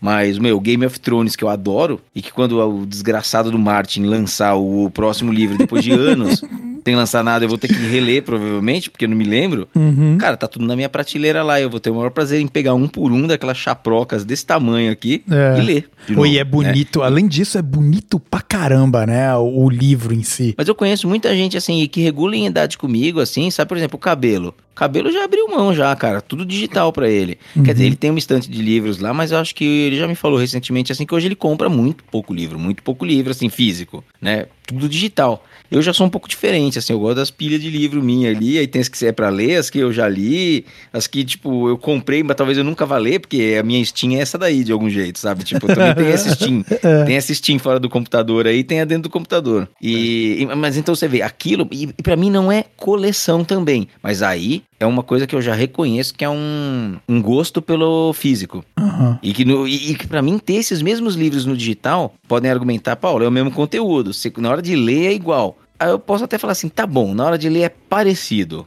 E eu concordo que é o mesmo conteúdo, e na hora de ler é parecido. Mas aí não vai me dar o prazer de ter os livros. Né? Uhum. Né? Essa, essa, é uma coisa que eu acho que é mais velha. Eu acho que isso daí vai ficando em extinção conforme o tempo é. passa, cara. É. Eu tô de mudança agora também, né? Em breve, daqui a um, algumas semanas, vou me mudar. É um exercício de desapego, né? É, e eu, exatamente isso que eu ia falar, cara. Sabe uma parada que eu não me desapeguei aos livros que estão guardados ali, cara? Mano, é. me desapeguei uma porrada de coisa. Eu falei, falei, porra, mó da hora esses livros aqui aqui. Livro, seja de. Tem livro de romance, tem livro de tecnologia, tem livro de. Mano, várias coisas. Eu falei, pô, mano, é mó da hora ter esses livros aqui. Eu vou, vou, vou. Fiquei com os livros, não me desfez, cara. Tá aqui, tá aqui comigo e vai ah, tá se certo. mudar comigo. Né, cara? Que é. curioso, né, velho? Isso aí. Apesar de eu não, é. não, Faz tempo que eu não abro nenhum deles, assim. A maioria deles eu já li, né? Mas uh, tem livro tava... que eu não terminei de ler. Tá aí, cara. Eu vou a levar. prateleira do Ricardo nas costas dele ali fala um pouco por ele é, também. Né? Exatamente, né? é, cara. É, é, que é só metade, né? Tem a outra metade aqui. é, exato. Aqui e tem uma outra lá também. Mas o, o, o, o, Ricardo, ele tem a pegada do colecionador, é muito mais ele do que tem, a gente. Ele tem. É, não, eu, eu realmente gosto de colecionar em geral, não, não qualquer coisa, né? Mas eu já tive várias coleções. E a minha primeira coleção, cara, era uma coleção de selos, né? Então, era o que eu ia perguntar, cara, para vocês. Se vocês tiveram uma pilha de coleção de selo, de coleção de moeda e essas paradas. Porque é. essa eram as coleções da época da lógica lá, né? Exatamente. Eu acho que eu tive as duas. Eu me lembro de colecionar selo e moeda.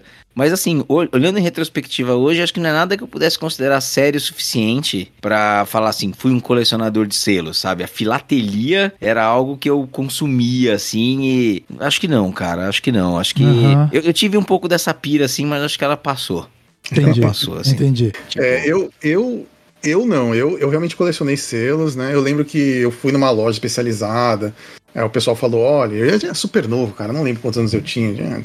11, 12 anos, sei lá. E eles falaram: olha, o ideal é você focar. Normalmente as pessoas aqui no Brasil colecionam selos brasileiros, ao invés de colecionar selos internacionais, porque cada país tem os seus selos. Então é praticamente infinita, né? Uma coleção é, internacional, né? Algo do tipo. E se imprime mais selos também, né, cara? Os selos sim, são criados. Sim. É foda, mano. exatamente. E aí eu acabei colecionando os brasileiros, mas eu tinha muitos selos estrangeiros. Todo mundo que sabia que eu colecionava pegava uma carta de fora, alguma coisa, e trazia o selo para mim. Então eu cheguei a ter mais de 5 mil selos. Porra! Uma época. É. Eu tinha várias. Eu tinha várias, vários anos aqui do Brasil que eu tinha todos os selos que saíram. Eu tinha mais de 20 anos completos, digamos assim, né? 20 anos que eu tinha todos os selos que foram lançados no Brasil. Caraca, mano! É, e infelizmente eu perdi essa coleção. Minha mãe me de, deu de presente. A gente tava se mudando, aí fizemos uma mudança, levamos tudo, encaixotamos tudo. Eu, eu não morava mais, né, com, com, a minha família em si, mas essa coleção ficava lá, né? E aí, quando eu voltei, falei, mas cadê minha coleção? Ah, eu dei pro vizinho lá, que a gente. Como assim você deu pro vizinho? Nossa, cara, que isso foi meio traumático para mim, cara. Até porque eu parei de fazer coleção por muitos anos depois disso. Uhum. Porque, cara, foi muito difícil conseguir todos aqueles selos. E minha mãe deu pro, pro, pro vizinho. E eu, eu quase comprei um olho de boi, que é um dos selos mais famosos aí do Brasil. Tem vários tipos, tá? Tem um desde o que custa 30, 40, 50 reais ao que custa milhares. Eu ia comprar um que custa 30, 40, 50 reais. Que hoje em dia deve ser mais caro. Eu tava juntando dinheiro, sabe? Pra conseguir comprar o mais barato que tem. e aí, felizmente, não comprei, senão você ficar muito mais puto. e aí, depois disso, acho que a coleção que eu fiz mais séria foi essa mesmo de selos. Eu lembro de ser bem pequeno, meus, meus, meus pais fumavam muito, né? Então eu fazia uma coleção de caixas de cigarros dele também.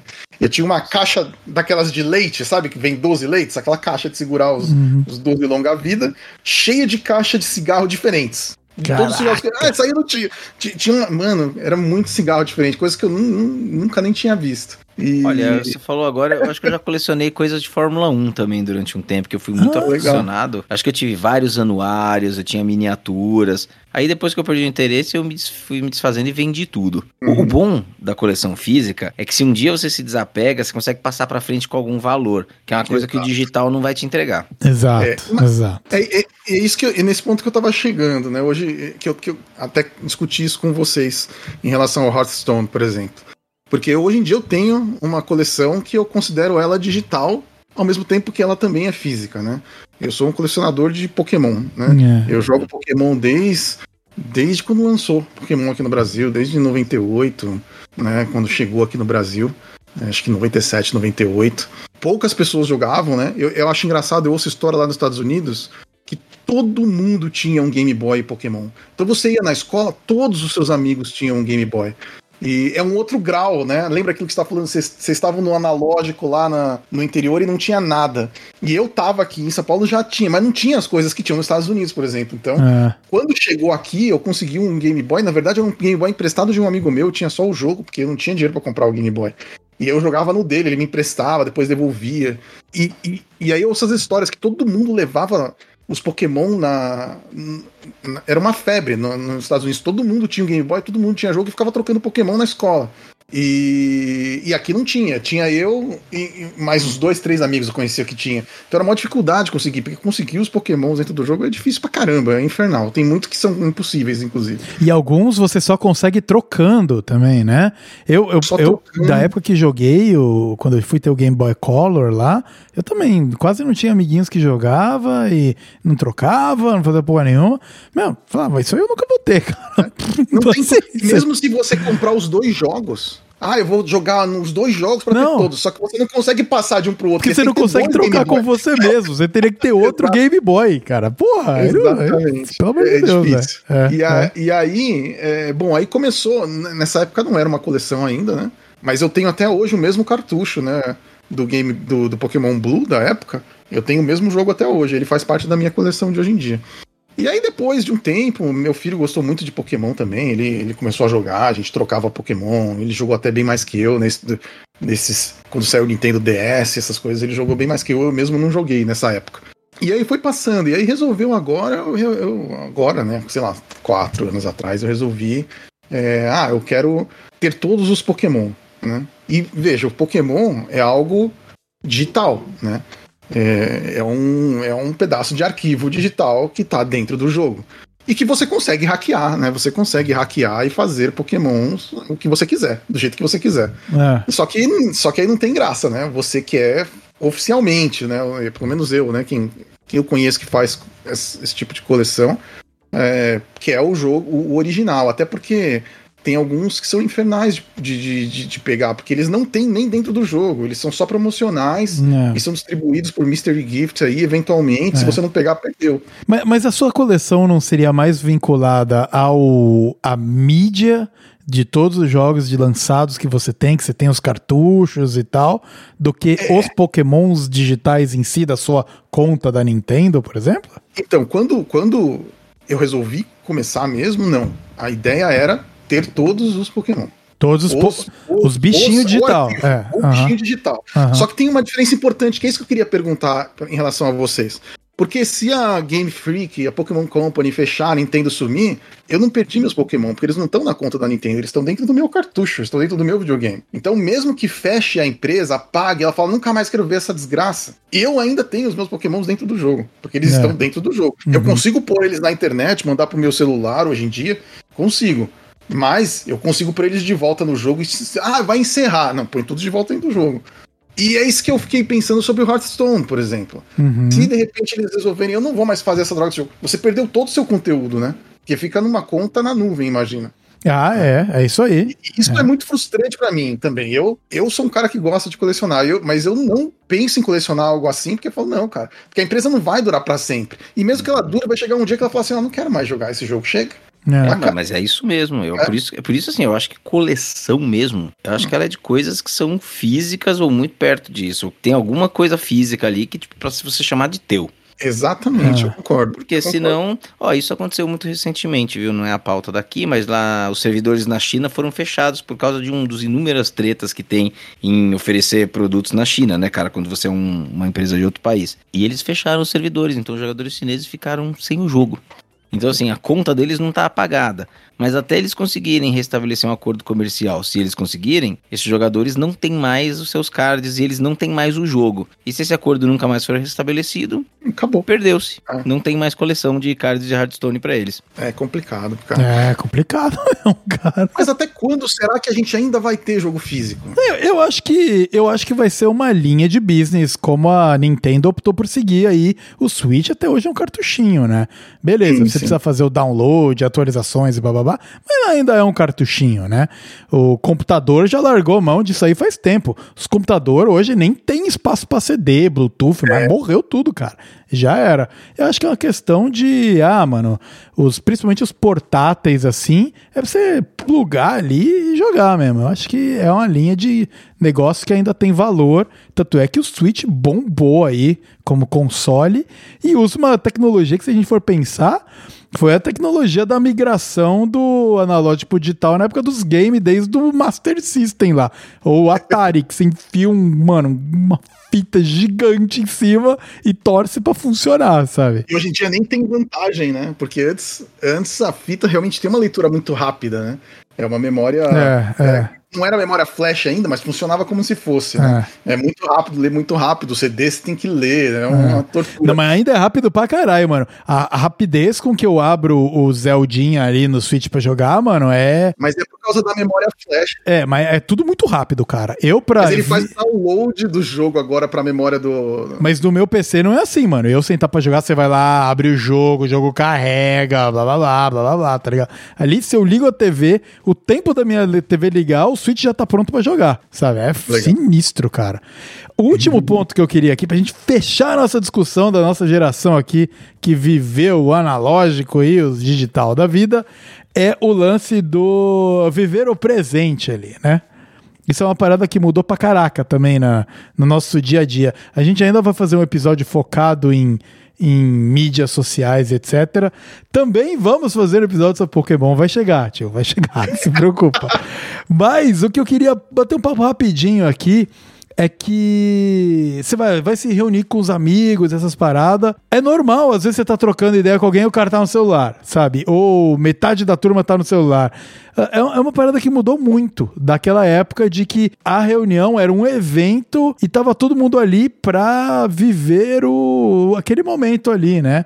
Se implantou muito esse FOMO, né? O Fear of Missing Out, do, do cara que não tá olhando o Instagram e vai perder o stories, sei lá, da, de alguém, sabe? Ou ele não tá acompanhando o que, que a outra pessoa tá fazendo. Eu não sou um cara que fica muito grudado no aparelho celular e nem uso muitas mídias sociais. Eu tenho todas, mas eu entro, sei lá, aqui e ali, né? Mas tem gente, mano, que você tá trocando ideia com, com a pessoa e às vezes o, o, o- os 30 segundos que ficou sem o assunto rolando ativamente ali, o que é normal, já tá lá no celular. Pá, pá, pá, pá, pá, pá, e não volta mais, maluco. Já era. Então, isso aí é uma parada da, da conversão aí entre a nossa geração digital, de como as pessoas tratam as outras e como elas ali se socializam, que mudou completamente. né? É, até porque se você for ver, quando, quando a gente.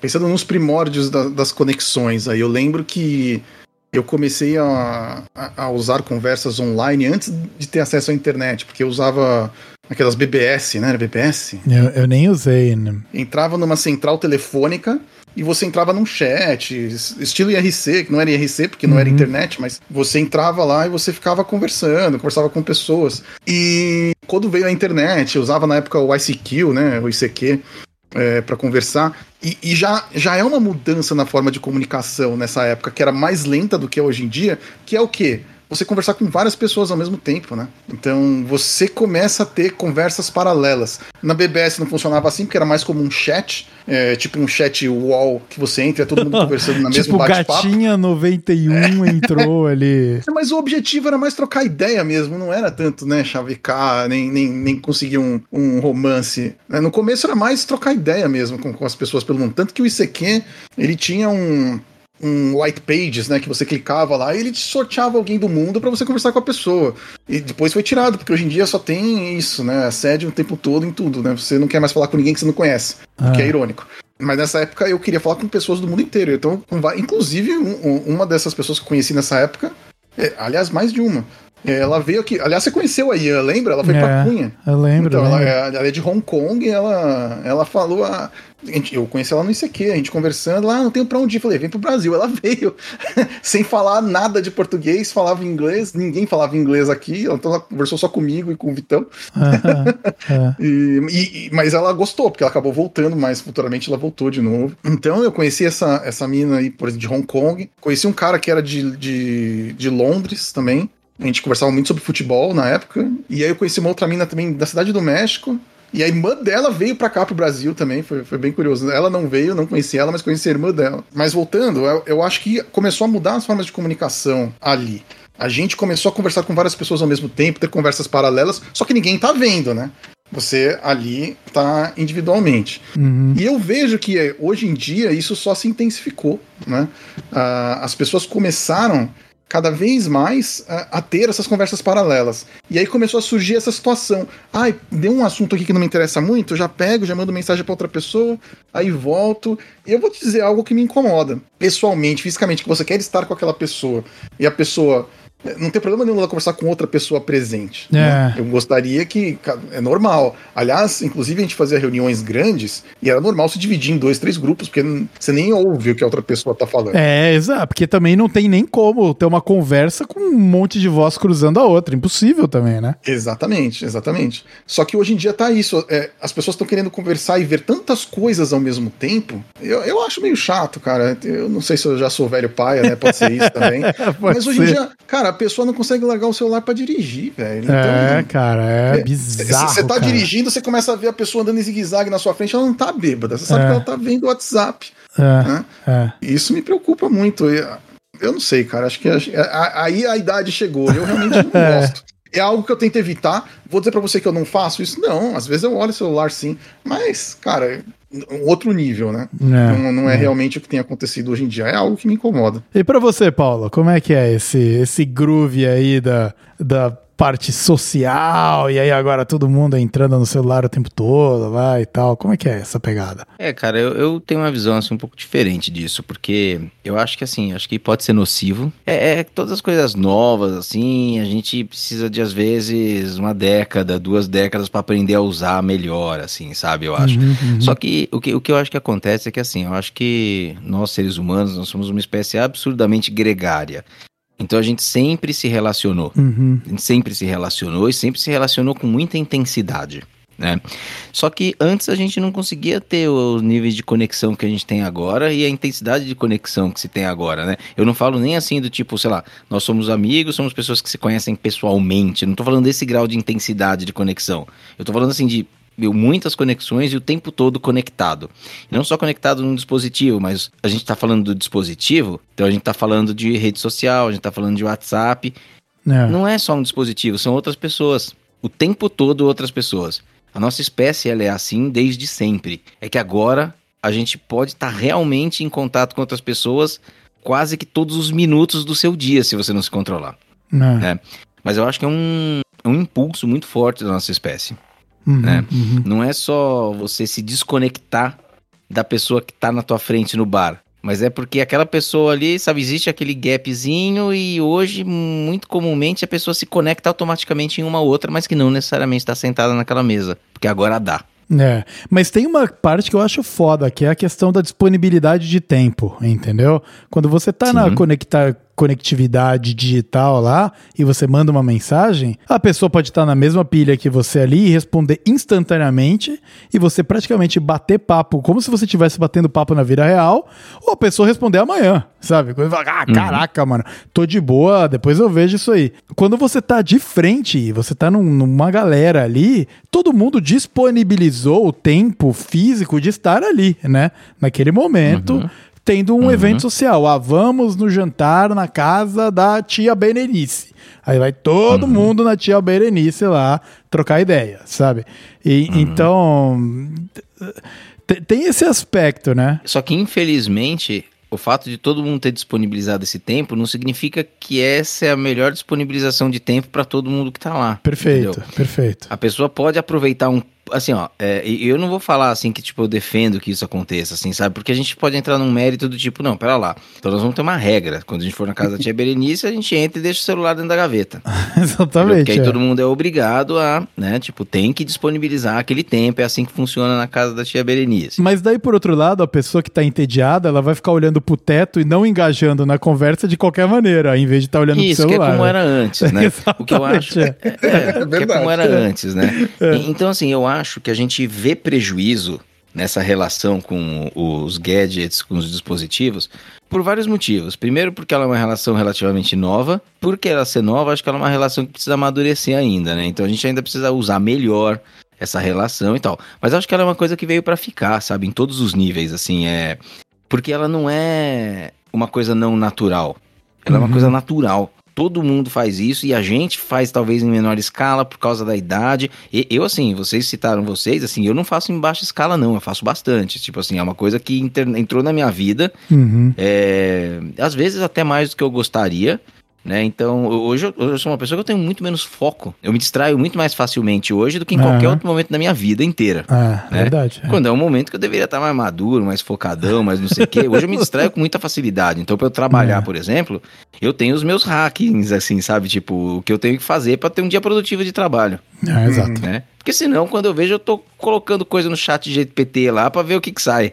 Entendeu? Tipo, é, então. Agora a gente não precisa Então, conversar nem com as mas- pessoas, a gente pode conversar com, com o chat GPT. É, não, é, e o chat, o chat, na verdade, não é um bom exemplo aqui para essa conversa, porque, assim, não, não é uma outra pessoa, né? Mas, É. assim, é só uma distração. É, é. Então, eu, eu acho que é uma coisa que a gente tem que aprender a lidar assim, né? Tem que melhorar.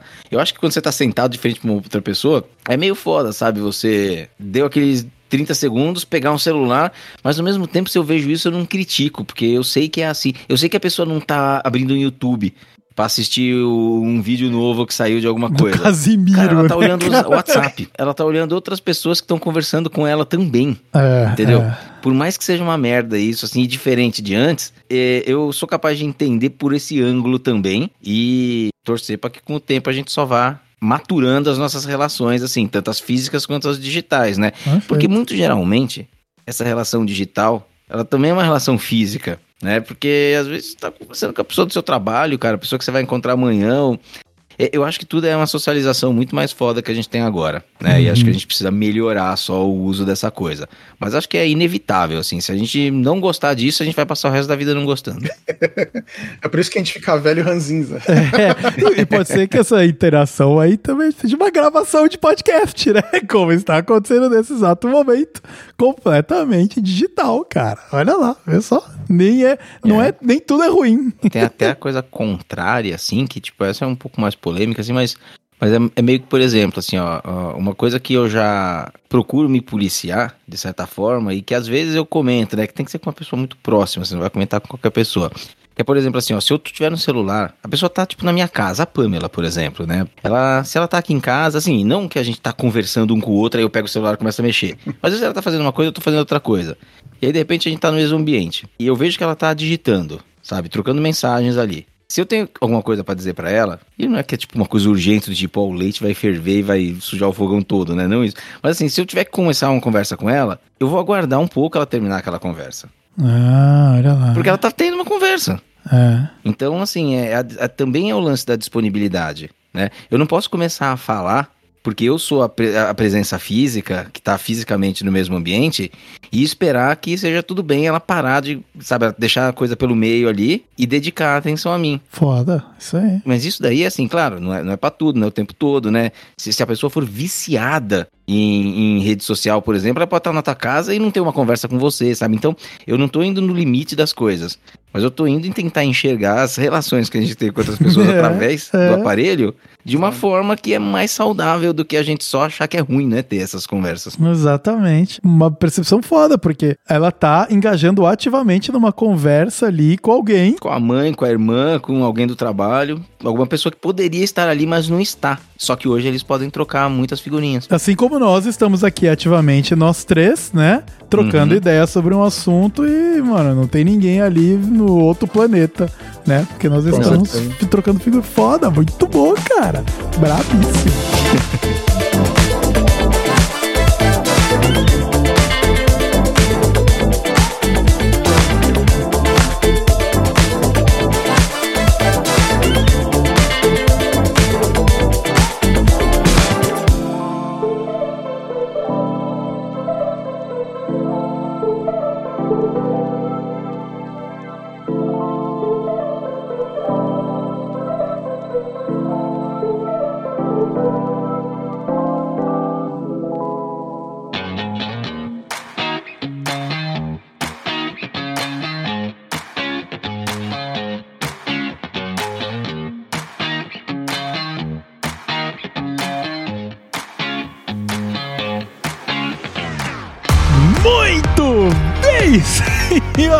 senhores, aqui estamos nós, mais um assunto, e esse aqui foi daquele que a gente veio ali meio pauta livre, claro, dentro do assunto aí, diferenças de geração, da gente que cresceu no analógico e virou digital. Achei que ia ser um assunto mais enxuto, achei que ia ser um episódio curtinho aí pro nosso ouvinte, acabou que estão quase duas horas de gravação aqui. Tobias vai se lascar pra editar essa parada aqui, mais uma vez, como sempre, né? Já tá virando tradição aqui do podcast, é isso aí. Mas eu gostaria de agradecer aos meus convidados de hoje por terem aceitado participar aqui, não, de novo, né? Vocês estão no Brasil aí, cinco horas à frente. Em breve vão ser quatro. Daqui a pouco eu entro no, no horário de verão. Vai facilitar a vida para vocês. Principalmente pro Paulo, que grava comigo praticamente semana sim, semana não. Coitado.